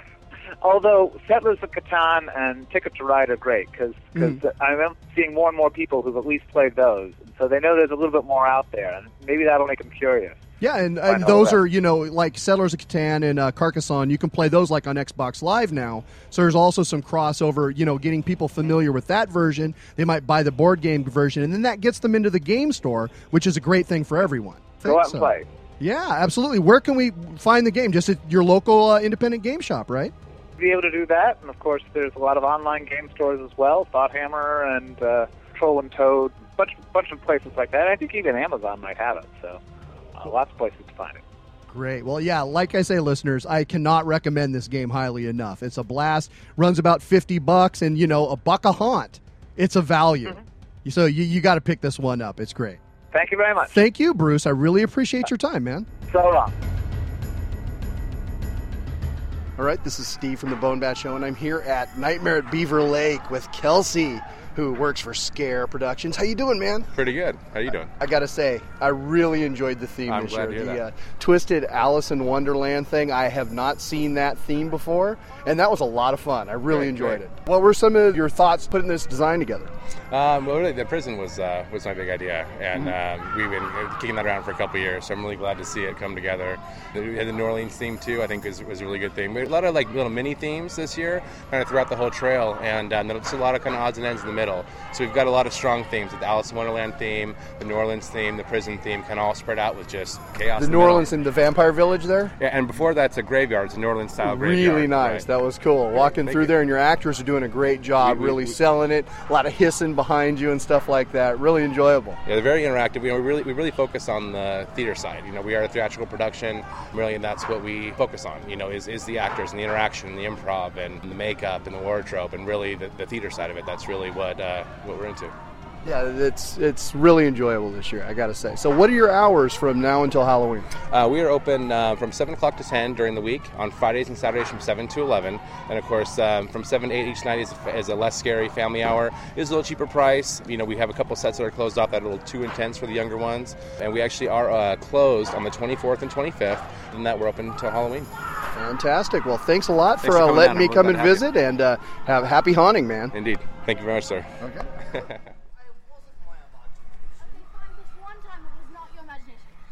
Who are they? I don't know. They they stare so funny. They do indeed.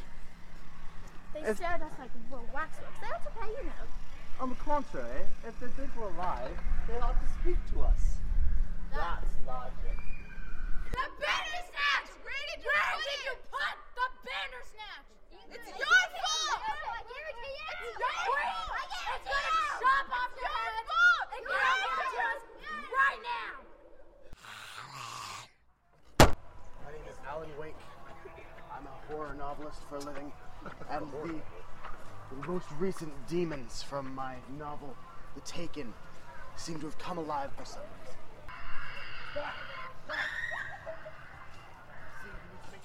This is Steve from The BoneBat Show, and I'm here with Alan Wake. Hi. I'm, I'm surprised to find you here at Nightmare at Beaver Lake, man.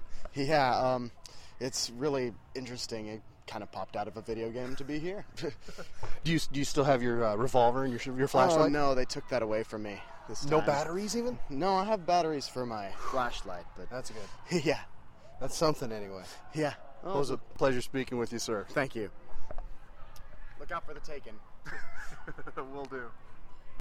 Darkness wants you. I'm going to kill you like I killed you. And send your souls in the dark abyss of the graveyard.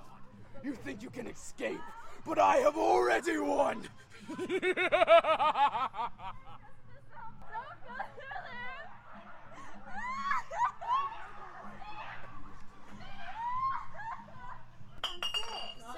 married.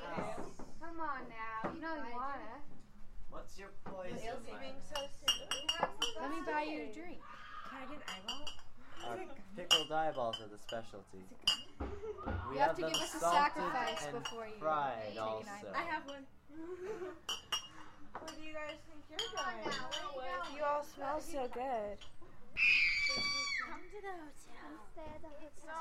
No. I'd love to have you. No. The vampires are going to get you. Look at what they did to you. Ignore her. Come back. Get inside! We have a coffin for you. It's Did your size. You have one big enough? Yes, we do. We always cut you inside? up. Suck out your blood and cut you up.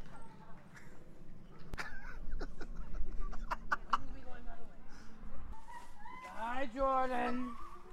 I love you too.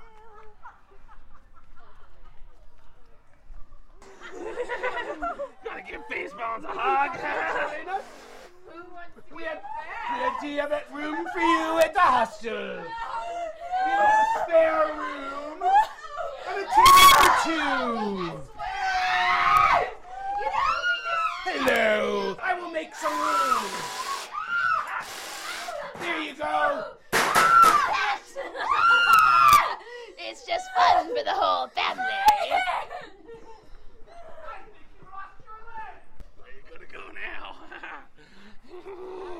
What are their names? Oh, one of them's Jordan. Jordan! Jordan! Baseball says you don't get a leave yet!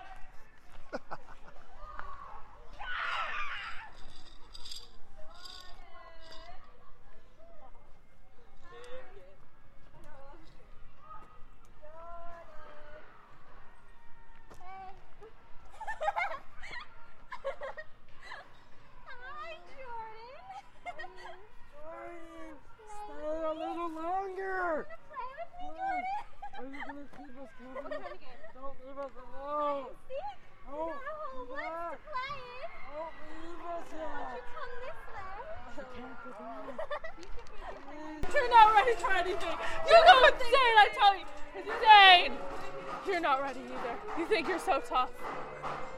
They'll tear you apart. They'll drive you insane! Now! On the ground! On the ground! Now! Now! Now! Now!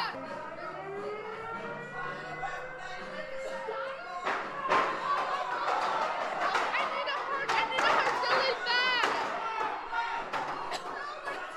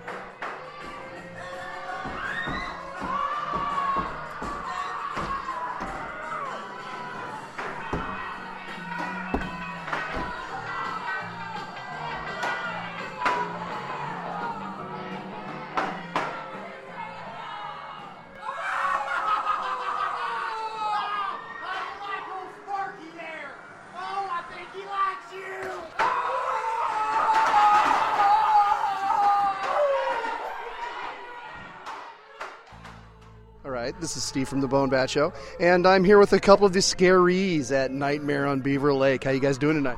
Scared. What'd you think of this year's effort? It was really good. They put in a lot of effort. Have you been here before? Yeah, we're actually working here. Oh, okay, cool. So what's your favorite part of the whole haunt trail this year? Um, definitely the psychos. Yeah? Yeah. That, that is a very effective room there. How about you? Um, definitely the electric chair. It's really cool to have like real electric current going through the chair. It is. There's a lot of real stuff around. There's, you know, the real Sawzall in the meat room. You had the, there's a, a guy that's breathing fire walking around the trail. So there's a lot of stuff that, that is really working tonight, I think. Mm-hmm. Definitely. Yeah. Cool. Well, thank you very much. I really appreciate your time. Thank you. How'd you guys enjoy the trail this year? It was frightening. It was great. Did you have a favorite part? Uh, the last part was pretty, pretty scary and tense. Yeah. How about you guys? The last half was definitely scarier than the first half. Yeah, that was kind of a slow build, doesn't it? But then it gets you in the end. You think you're going to be okay, and then you're like, ah, no. It's not okay. All right, guys. Thank you very much for your opinion. I appreciate it. I'm here with a couple more of the victims at Nightmare at Beaver Lake. How you guys doing tonight? Great. So what did you think of this year's uh, Haunted Trail? It was fantastic. The trail was was a lot longer mm-hmm. and more detailed, and we're massive fans. Our son's in it. My her brother. Oh, which which room was he working in? He was the farmer. Oh, cool. I saw him, yeah. yeah. All right, so what was your favorite part? Um, probably the, the jail part. That was really cool, wasn't it? Yeah, the angry jail folks, they were pretty bad. Some mean cons. All right, guys, well, thanks a lot, and yeah. happy Halloween. All right, thanks. And we're back, okay? So we had a... Uh, A haunt sandwich there. First up was, uh, as I said, Dark Hollow in Maple Valley. Then that was followed by my interview with Bruce Glasgow, the designer of Betrayal at the House on the Hill game. Dude, have you ever played that game? I cannot say that I have. It is so much fun. I gotta say, if either the next time you come up we'll play it, Or, you know, we'll we'll have to figure that out. But you, you've got to check that game out because it is a lot of fun. And it says twelve and up, but I played it with uh, an eight and eleven-year-old just fine this weekend. And we had a really good time with it. So. All right. Cool. Then following that, we had last night's Haunt Tour, uh, Nightmare at Beaver Lake. Dude, you would not believe the staff they had for that haunt. They had, he says, between eighty and one hundred twenty actors in a night. The trail runs three-quarter of a mile. Jeez. And, I mean, it was the just the, the way that you were constantly being bombarded by actors trying to scare you was great. It's run by the Rotary Club. And then it, yeah. it also kind of uh, ties in with a couple of local schools. So they have, like, a lot of acting kids from the different schools and drama students and things of that nature that come out and do a really nice job. There's this one part where you're, like, walking through this vampire village, and you're just surrounded by kids that are, like, hissing at you with pointy teeth. It was just really cool. Well done. All right. So let's see. What do we got next? Multimedia Triage, man. Multimedia Triage. So what's going on this week? What have you been checking out? Well, you want you want to talk about Dead Set? Yeah, let's talk about that. Let's talk about Dead Set because I just finished watching it. Ha! That was that was a kick. Wasn't that a good show? Oh yeah, that was great. And I mean, it's kind of brisk, you know, the episodes. It's five half-hour episodes, but there's commercial time in there. No, the first episode is like an hour. Oh, is it? Yeah, and then the the final four episodes are each like under half an hour, like twenty minutes. If you if you get past the uh, you know what happened on the last episode, right? Well, maybe the first one's in like forty minutes. It's like double size because they're showing so. they're showing all five episodes back to back. Okay, starting the night after this show airs, so Monday, the October twenty-fifth, it's going to run at midnight every night with one episode for that week, and then they're coming back on Halloween with a back to back all five parts marathon from seven thirty to ten fifteen p.m. So on in addition channel? on I F C. So in addition to having Walking Dead that night, you also have Dead Set. So much fucking zombie goodness in one place. That is fantastic. Yeah, it is. The, the thing about uh, Dead Set, I think you touched on it maybe a year ago? Yeah. Dead yeah. Set, the idea is on the set of the British show Big Brother, you know, the, one of the original reality T V shows. They're all in there in their insulated little world doing their vapid little bullshit, and the zombie apocalypse starts occurring outside.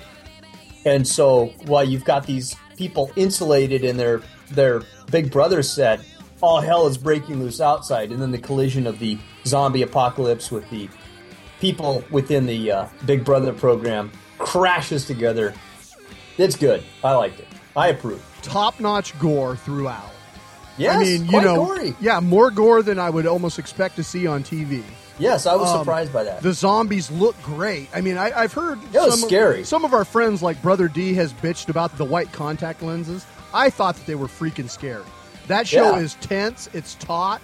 The characterizations are really well done. Andy Nyman, the guy who plays the producer, that is oh, a, amazing. Oh, God, what an asshole. Well, I know. You just love to hate that guy. Oh, God, he did that role so well. Just a tremendous performance. And the main character, uh, Jamie Winstead, who plays Kelly, uh, just... an amazing character arc where she starts out as like this. She's kind of a producer's assistant, you know, kind of, you know, just kind of flighty and, you know, not really has it together. And she turns into a strong female character so quickly. Her and you know what else about and, the series? Yeah. There's naked boobs. There is. And the, the end of the show, I think, is such a huge kick in the gut emotionally. Don't, just a no, great don't show. Don't say anything about it. No, I'm not going to say no. anything else. Just see it. It's a great show.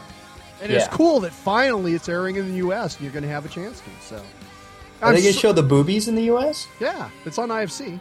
All right, cool. They can do that. I'm so glad you liked it, though. Me too. So speaking of zombie movies, I, zombie I got another movie. zombie movie in the mail. From Troma Pictures, this is a film called Dead Eyes Open. This is a two thousand eight film directed by Ralph Molinoff.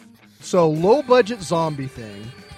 Kind of starts out pretty cool. There's a sort of kind of a multimedia collage with reports from the news and government bulletins stating about how you have to deal with the undead menace.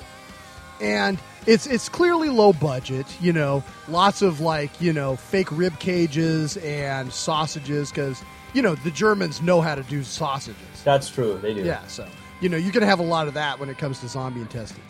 So, you know, it starts out fairly promising, although it is, you know, clearly low budget. And it looks like it was probably made on consumer level, you know, video camera or something like that.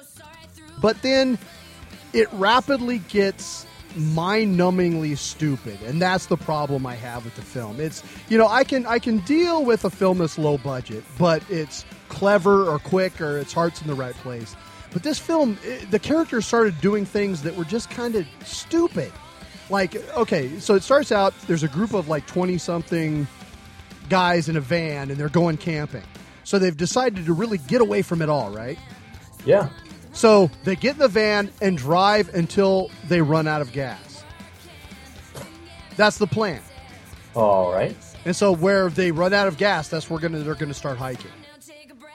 So then they get into zombie zombie mess, yada, yada. But the whole thing was just so dumb. No, who does that? I'll just drive till I run out of gas. You're not going to have to go home? Uh, anyway, so then there's this other scene where some of the, the people get chewed up by zombies. A couple of them make it and they escape.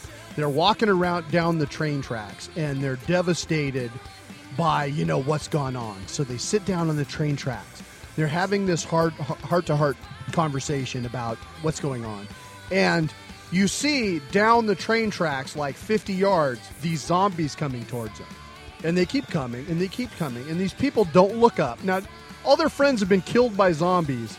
Their head isn't on a swivel. They're sitting there. The zombies are coming across the open train tracks towards them. And then suddenly they're surprised and the zombies are attacking them. I, ugh, so goddamn dumb. So, that's too bad.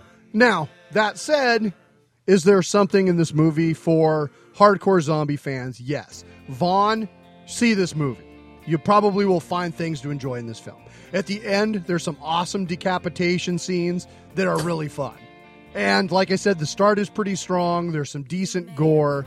The script is really dumb. The other thing it has is, like, George Romero makes a cameo in the film. Yeah. And it's like they interviewed him at a horror convention or something and then dubbed in stuff that he's saying so it looks like he's talking about the zombie crisis in German. Oh, Lord. So he's uh, ostensibly a zombie expert in the film. But it really looks like they just filmed it at a con and then, you know, worked that into the picture. Yeah. So it has that, too. So anyway, for anybody else, don't see this. For hardcore zombie fans and, you know, gorehounds, this may be worth your time. It's up to you. What's uh, next? Uh, well, you know, I saw a movie, too. Not a not a horror movie, but it was a movie that was uh, based on a on a comic book. I saw Red. Oh, yeah? How was that? I liked it. It was big fun. I saw from the trailers that, like, the cast looked really fun. Bruce Willis. Top-notch cast, Helen yeah. Mirren and John Malkovich looked like he was just chewing scenery in that. Oh, yeah. John Malkovich was absolutely the best in the movie. But you know what? If you saw the trailers and you think, boy, that looks like a fun movie, it's exactly what the trailers make you think it is. Oh, okay. It, the trailers are not deceptive. And it's, you know, it's one of those movies where eight thousand bullets fly, yet remarkably nobody gets hit. Where someone with a, a high-powered sniper scope sets up a position that's like fifty feet away from everyone, and they act like it's really far away or something. There's there's just ridiculousness when it comes to the guns, but that's okay. It's just it's big, dumb, explodey fun, and I, I highly recommend it if you're looking for mindless, escapist um, fun. Now, had you read the graphic novel or no? You know, I would love to be cool and say that I did, but I didn't, no. But it, it does, it just warms the cockles of my heart that whenever they make a movie based on a comic book, because I just feel like, that, you know, so many great ideas come out of the, the comic book world, and I would much rather see a comic book movie than a remake of a remake of a remake. Yeah, that's a good point. Yeah. What else? Uh, oh, you know what is scary? What's that? I'm reading The Fall. Yeah, I just but, finished it. Oh, I'm not done yet. I can't believe, like, I thought I had to bust my ass to get this book done because you started three weeks before I did. I've been savoring it. You haven't been reading it. You've been I have reading been, but I've been books. reading two other books. I bet, and, you, I know, bet frankly, you will tell us busy. that you, you will in a moment review some other book you were reading instead of this. Well, That's um, what you I know what, now that you mention it, I also read The Help. The Help. Now, you know this book, I'm sure, because you were Kathy Stockett or something like that? Yeah, something like that. It's the story of black maids in Jackson, Mississippi during the Jim Crow era. And it bounces back and forth between these, these maids telling their stories working for white families. It was a great book because it was a book that I would never have picked up on my own. I never would have read it. But my lovely wife read it, and she really liked it. She said I ought to try it. And here's the thing. Reading this book, these women's stories are being told by um, by a white woman who's collecting their stories. And, like, it's like her idea to collect them, but just the, the, the collusion that's going on, it reminded me a lot of that really tense feeling I'd get when I'm watching a movie or reading a book where, like, people are trying to hide in plain sight. Like, the the Jewish kid who is trying to, you know, pass himself off as, as a non-Jew in Nazi Germany, or reading those, those books as a kid, The White Mountains, where, you know, the, the vagrant guy isn't really the vagrant. You he know doesn't that, really have a functioning you know what that skull feeling captive. Is. What? You know what that feeling is? What? That's your menstrual cramps kicking in. See, yeah, I that book sounds way fucking awesomer than a vampire book by Guillermo del Toro. I can't believe you, dude. I started reading that one first. This is a fucking Halloween show, man. You're breaking my heart. Breaking my so heart. So I shouldn't talk about the David Sedaris book I'm also reading? You suck. Fine, you'll just have to wait till the next episode for me to review Squirrel Sees Chipmunk. No, no, don't even beg. I'm not going to review it. Oh my god, I, I got to play the clip from last episode right here. Oh, I've been waiting for The Fall. How did you not know The Fall was out? I'm reading The Fall. I'm going to be the first on my block to finish The Fall. And then you put it aside for two other books. And no, I didn't put it aside. I was just reading other books oh, as man. well.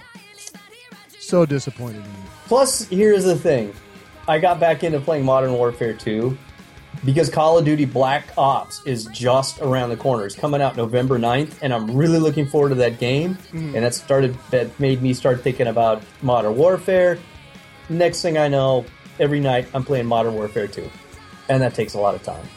So you're really fired up for Black Ops? Yeah, doesn't that look cool? I don't know, dude. I mean, I, I can't imagine, as bad as I am at Call of Duty, a game yeah. that is specifically geared towards a bunch of people running up and stabbing me in the back with a knife. That they doesn't might stab sound, you in the face with a knife. That doesn't sound very fun. Well, there's a, there's the zombie levels, which you liked last time they had zombie levels. In I didn't see anything game. in the advertising about zombie levels in this game. Yeah, there's zombies. I don't know.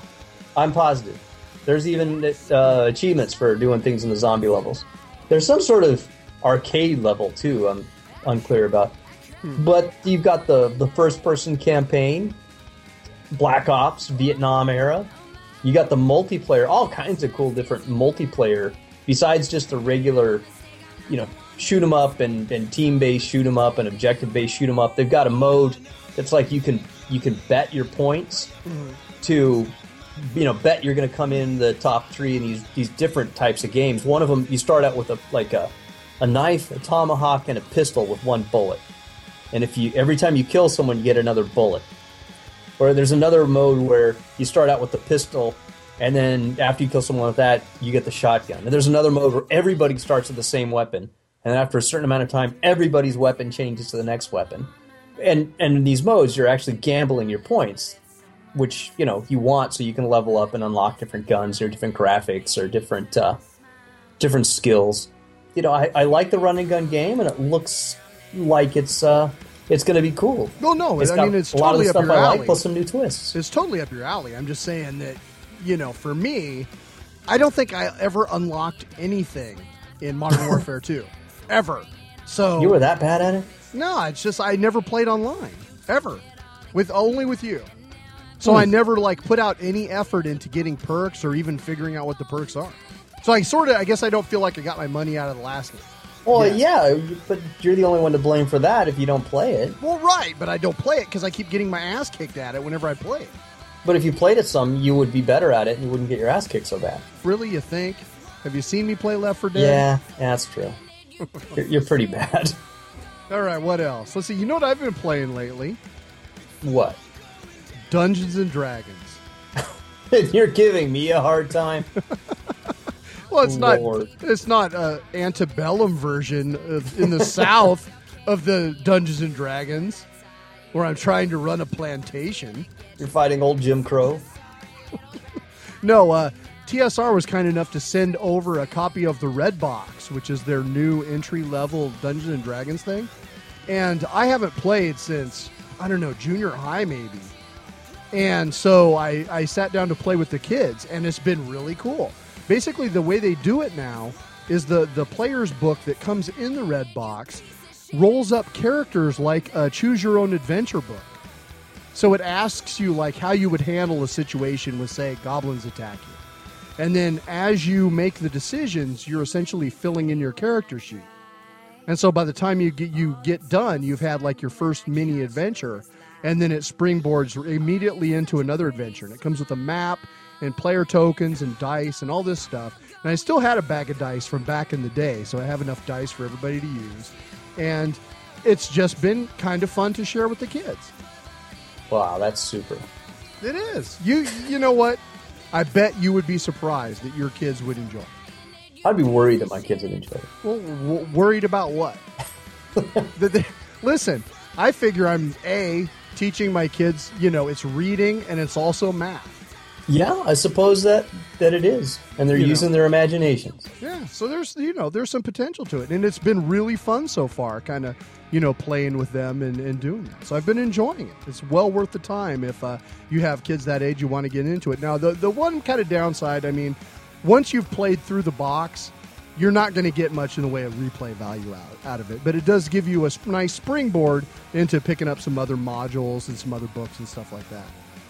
So the idea is to keep your child from ever seeing the opposite sex naked? Is yeah, that... that's not the way I look at it. The way I oh. look at it is if they go to a party where people are playing D and D, they'll know what to do.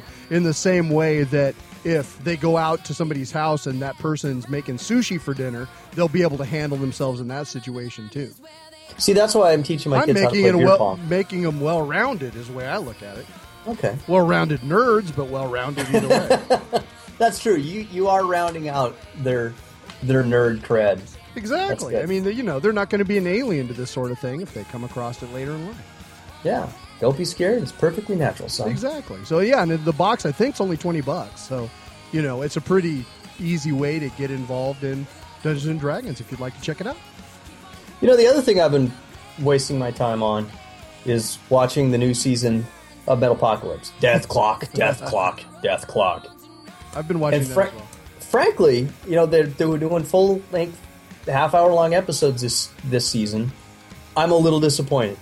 I think they need to go back to the fifteen-minute format because they are putting in each episode extra songs, and they're not even the, the really hardcore metal songs. They're like Toki singing about his misery.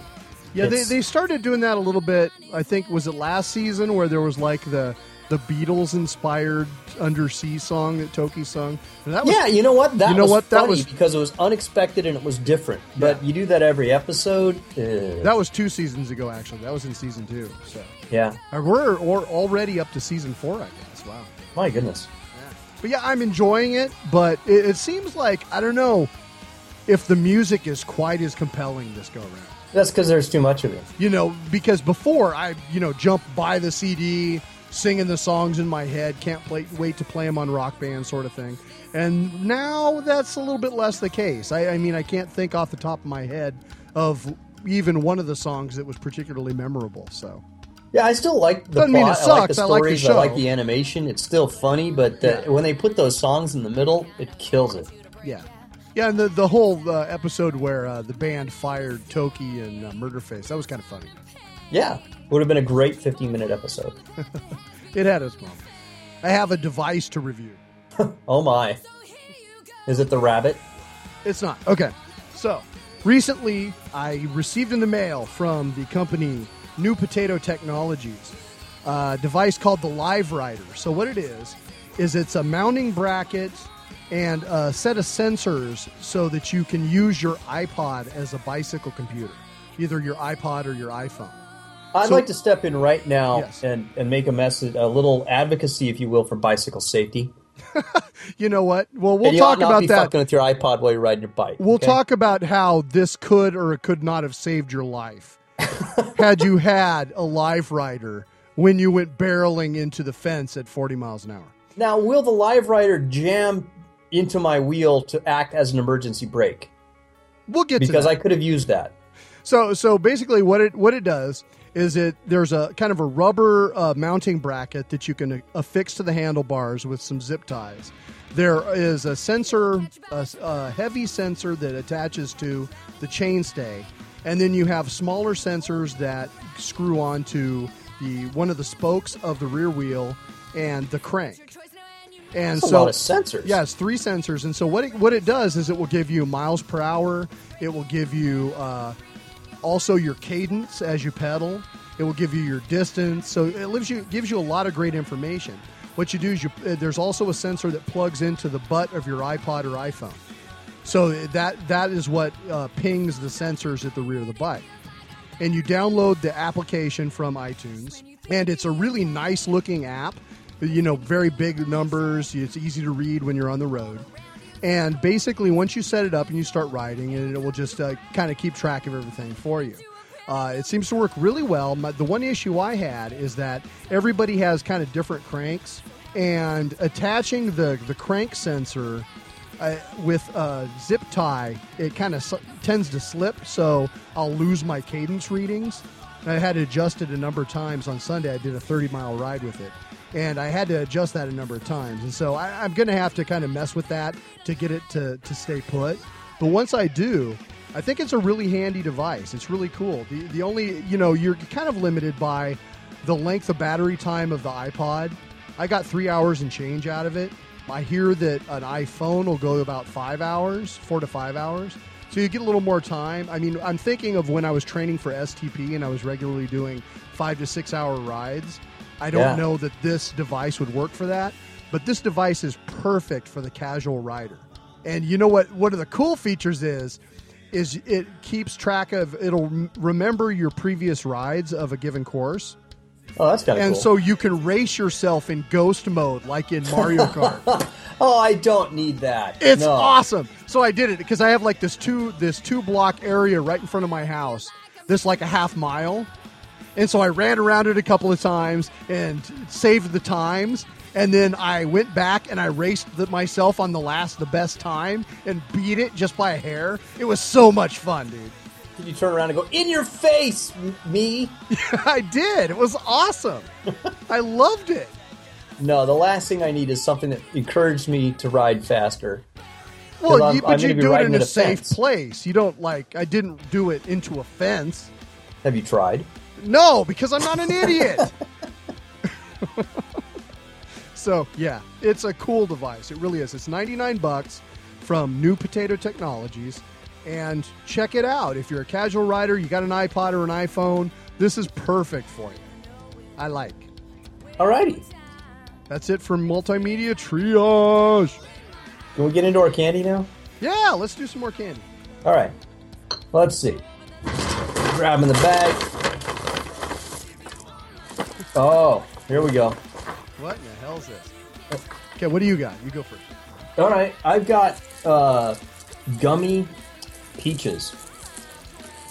I have, you know, the stuff you make gummy worms out of. Looks like these are like little peaches, or boogers for that matter. Mm-hmm.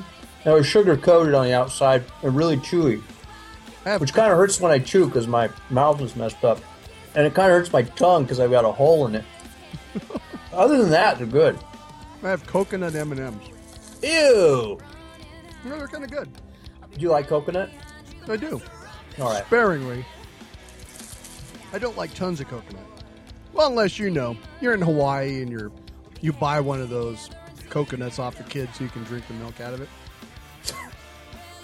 I suppose so. Didn't you do that when we were on uh, Kauai? No, I'm not asking a kid to drink out of his nuts. I'm sorry, even if I'm in Hawaii. What's wrong? What's wrong with you? You're disturbed.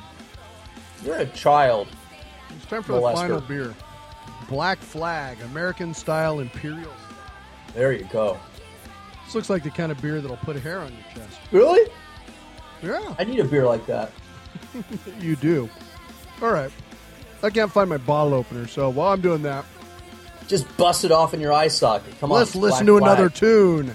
Okay. The Creep Show. This is Hellbound. Hellbound!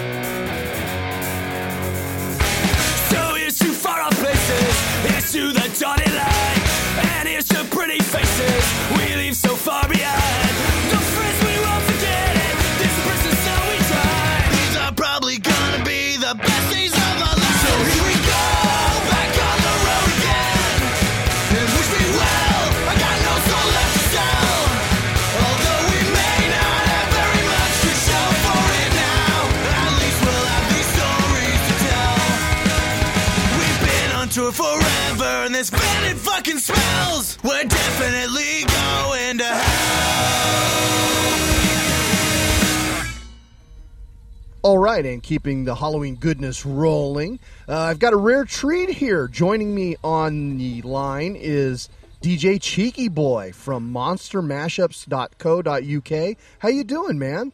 Not too bad, man. Just looking forward to next week. Halloween's on its way, and sort of been starting to decorate the house up and things, so quite exciting time. Well, w- one of the things that when getting ready for Halloween that's an essential for me is the Monster Mashup series. Now, my good friend uh, Derek from Mail Order Zombie ha- actually hipped me to you guys last year, and I immediately just fell in love with what you do. Uh, for those who don't know, every year, D J Cheeky Boy and his collective of D Js puts out this amazing Halloween collection of musical mashups that they're just fantastic. How did this project get started, man? Well, it started in two thousand four, that's when I joined the mashup scene, but um, a guy called D J B C from Boston put the first one together. Um, and then the following year, the second one came out, and I was lucky enough to be on that one. So that was really it. And then by the third one, they decided not to do anymore, and I sort of took it on myself to do the next one. So I, I emailed Bob um, and said, do you mind if I do it? And that was that was then, from then on, I sort of just carried on doing it. Were you just getting your feet wet in the D J scene at that time, or how did you get started as a D J? Well, I started in about nineteen ninety-nine. I'd, I'd been putting tapes out, like, you know, cassettes back then, um, and a few people listened to them, thought I was good, and I got booked into a club from that. And I used to play my own mashups, because I was making mashups before I even D J'd, so uh, early nineties I was making them using a, an Amiga, Commodore Amiga. Um, I had one of those. Used to plug it into a record deck and then play the record over the top. and uh, I used to play those when I was DJing, and I'd sort of Googled around looking for places that people did the same sort of thing, and I found a forum called Get Your Bootleg On, mm-hmm. G Y B O, and I joined there, and that's how I really got started doing mashups. it always amazes to me. It seems like alchemy almost, that you can take two songs that sound totally different and put them together so that it's this whole unique new thing. Like, do, when you hear a song, do you often immediately yeah. think, you know what would be good with this? Or how, how does that work? Well, yeah, I mean, most of the time it comes to you, like, you'll hear a song, you think, that really sounds like something else, and, and just sort of play with it and see if it works. So, I mean, there's, there's two ways of doing it. You either do it that way, or you just sort of try and make something new out of various other songs, you know? But mm-hmm. the, the majority of the ones that I did, I thought, this would sound really good mixed with that one, and then you sort of try and see if it works.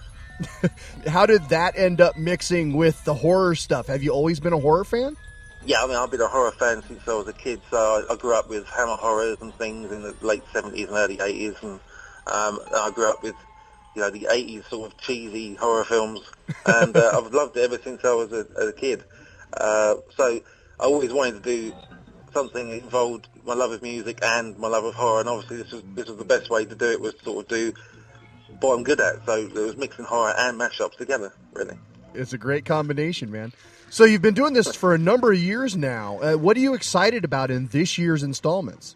Well, I think this is probably the best one yet. We've got thirty-three brand new tracks, uh, and we've got a mixture of mashups, remixes, and original tracks for Halloween as well. Loads of people. I mean, I spent, it took about six months to get this project together, emailing out everyone I could find that would, would be interested in doing it. And, uh, yeah, we've got some great new people on this year. We've got Cubic, uh, we've got the return of Voice Dude.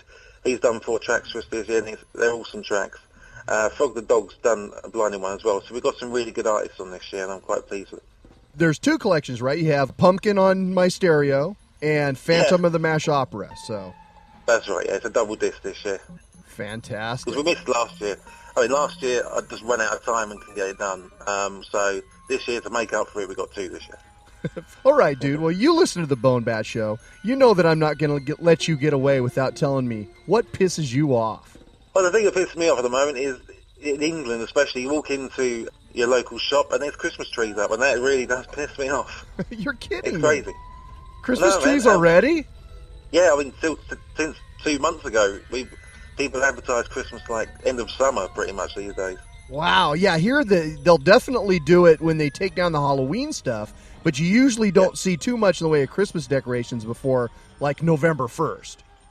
No, not over here. I mean, you know, there's pubs around here that got Christmas trees up and lights and everything's crazy.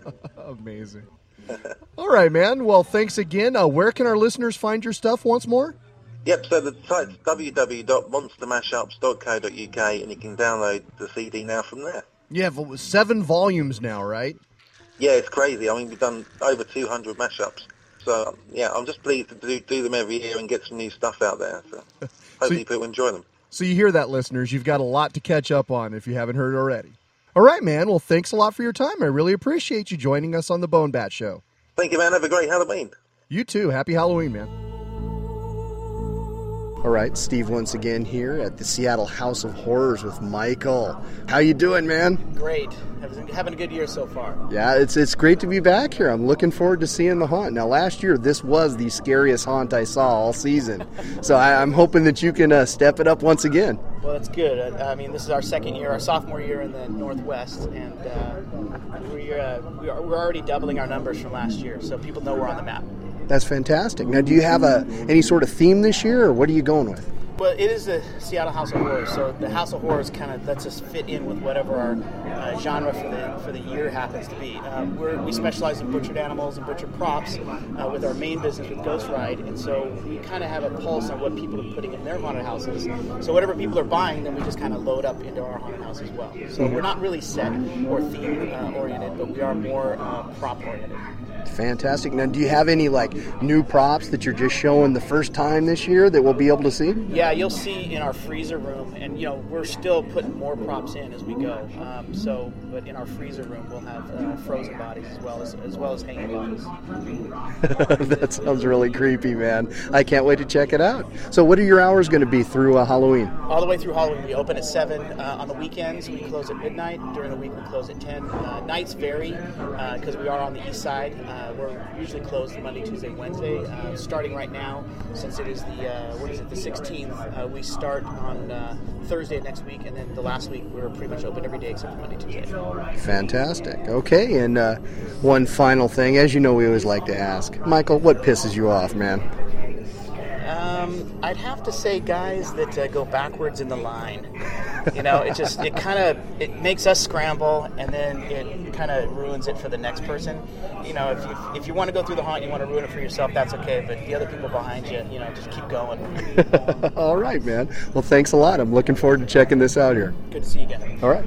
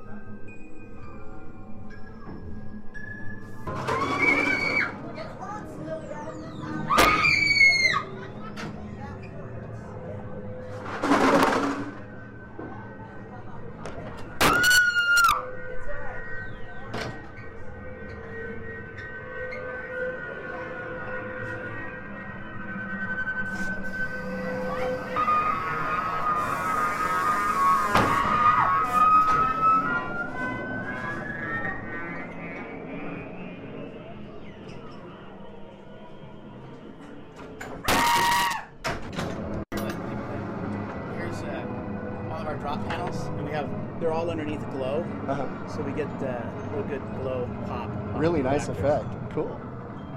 So we got like nine drop panels. Yeah. Oh, you hustled by, man. Did you? You went so fast. Because you guys are scaring the shit out of me. Well, that's good. I'm so proud. Yeah, no, so, some of you guys are doing a great job. Oh. Your timing is nice. We tried really hard. Yeah. So I'm glad we liked it. Yeah. Happy Halloween. You too.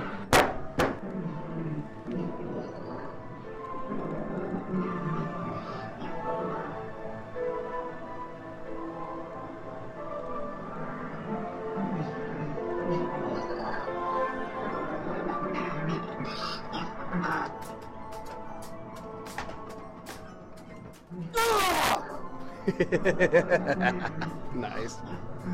That actually gave me chills, folks.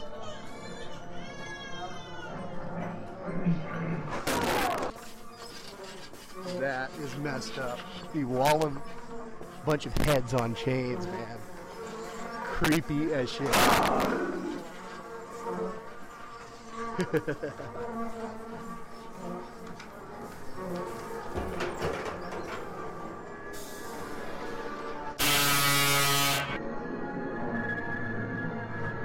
Zombie room.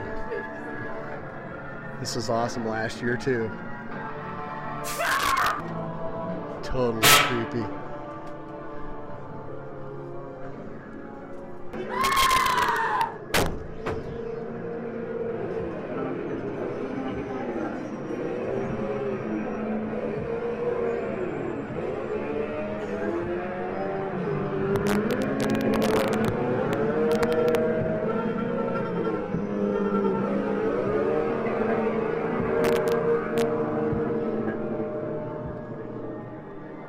Thank you.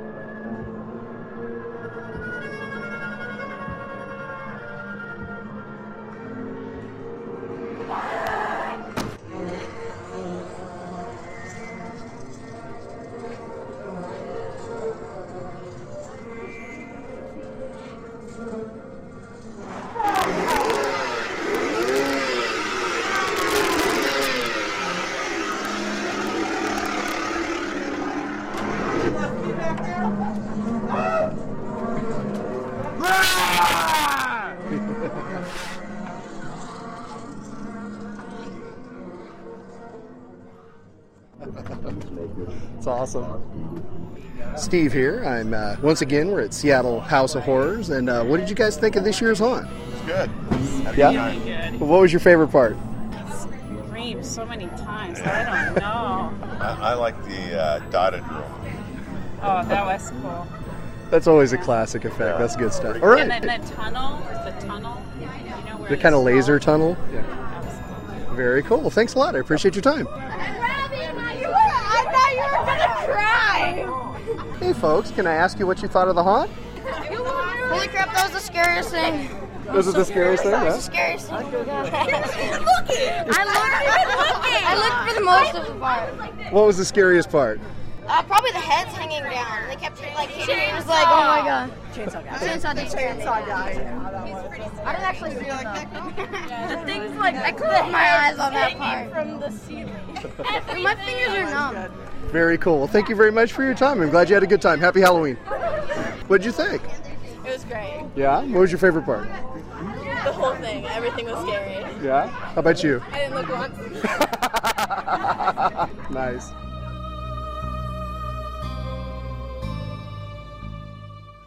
Uh, this is D J Cheeky Boy from monster mash ups dot co dot U K, and you listen to the BoneBat Halloween Show.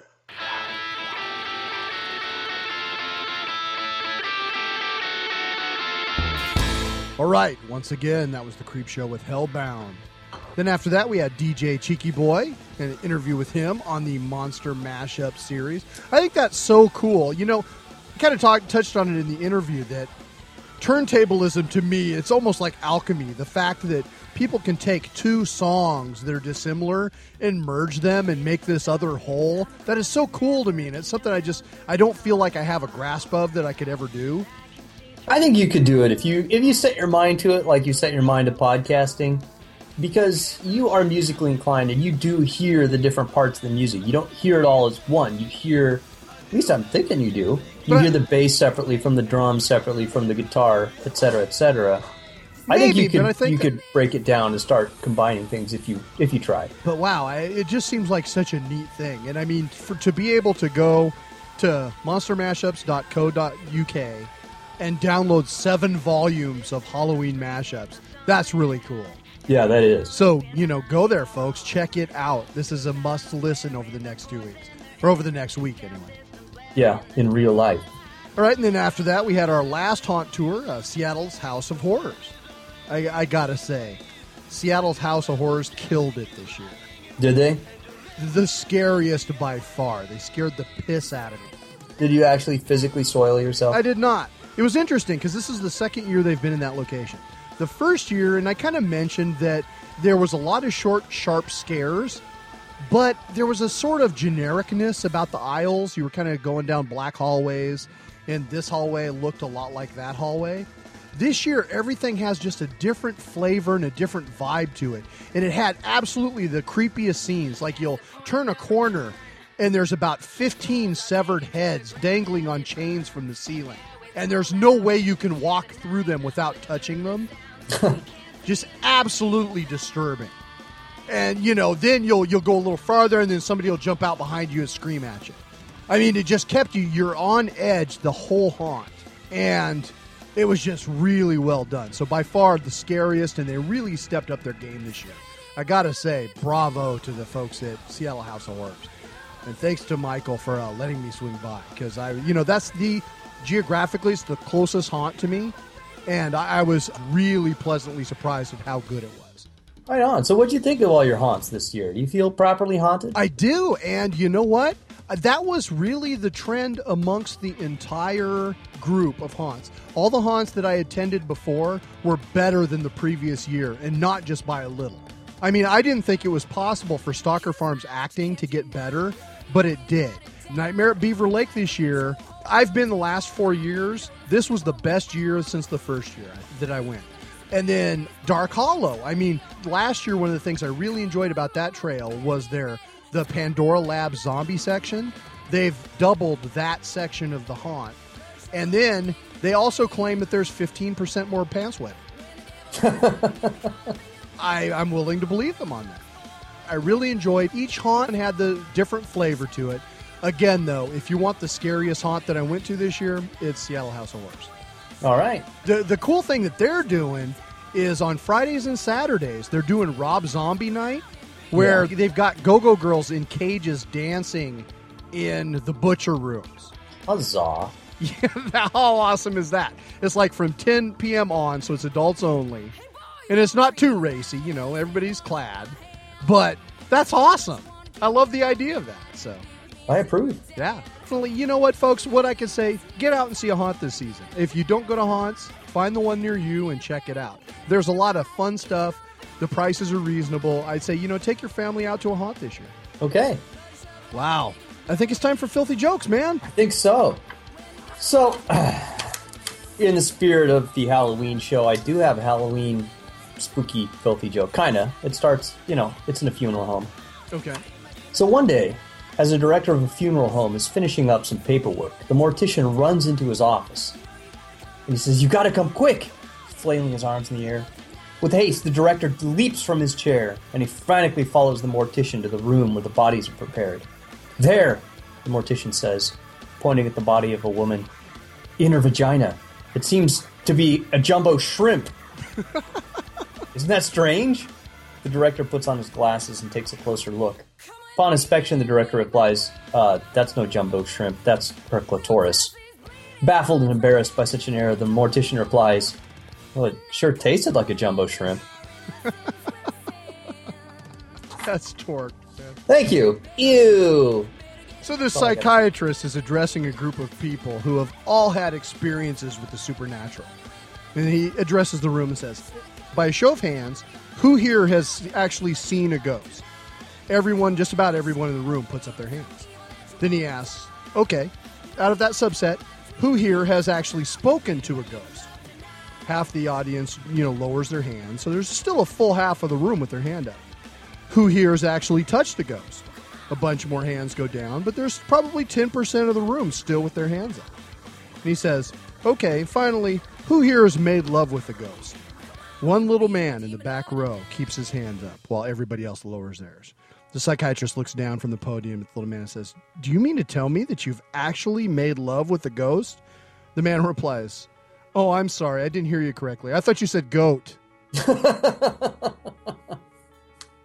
that's... That's Funny. It goats are for our Halloween episode. Woo-hoo. Thank yous. Thank you. First off, I'd like to thank The Creep Show and Epitaph Records for letting us play cuts from They All Fall Down. Check them out once again at the creep show dot org. Also, I'd like to thank once more Nox Arcana, whose music you heard behind all of our interviews and some of the haunt sections tonight.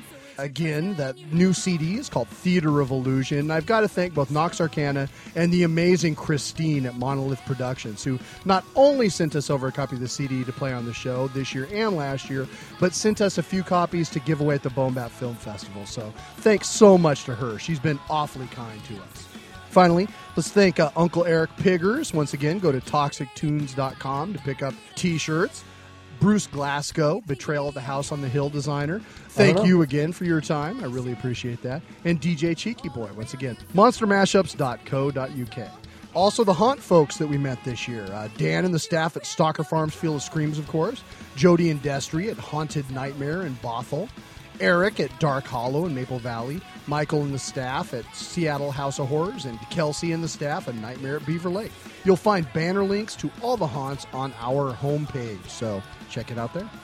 Finally, yeah. thanks again to Dan Carlin for letting us use his attack ads. Those were hilarious. You can uh, find Common Sense at dan carlin dot com. Thank you also to Jonathan at Rotting Flesh Radio, whose ad kicked off the podcast. Uh, and congratulations to Rotting Flesh Radio for five years. Dude, we just finished three years. They've been on the air for five. And, you know, I enjoy dabbling in these haunt tours, but these guys do it for real every week. So if you enjoy that sort of thing, you need to be listening to Rotting Flesh Radio all the time. Also, thank you to my good friend Dario at focus on metal dot net. Their new podcast, Focus on Metal, is great for metal fans, so you should definitely check that out. Our usual bullshit. Show phone number is four two five, two nine six, six five five seven. You can also reach the show via email at steve at bonehand dot com. I have new content every Sunday on bonehand dot com, including the heavy half hour. I'm going to have a new Halloween-themed show on the thirty-first, so keep an ear peeled for that. Also, you can follow me on Twitter. I'm Bonehand over there. And you can find my work, if you can call it that, at mighty wombat dot com. A new cartoon every week, except for this last week because I was not able to hold a pen in my hand. But assuming I continue to recover, I will be grasping my writing utensils again and whipping out a cartoon for Thursday. You can follow me on Twitter at mighty underscore wombat. You can also follow the show feed on Twitter as well. We're BoneBat over there. We've also got a Facebook group, so if you want to follow the show, I post each episode over there, so you can also follow it there. And as always, thank you for listening. That's it yeah, for thanks. this week. Uh, we're going to close out the show with Get What's Coming from The Creep Show. Once again, this is Steve. This is Gord. Have a good ween. Oh, that was good. That was awesome.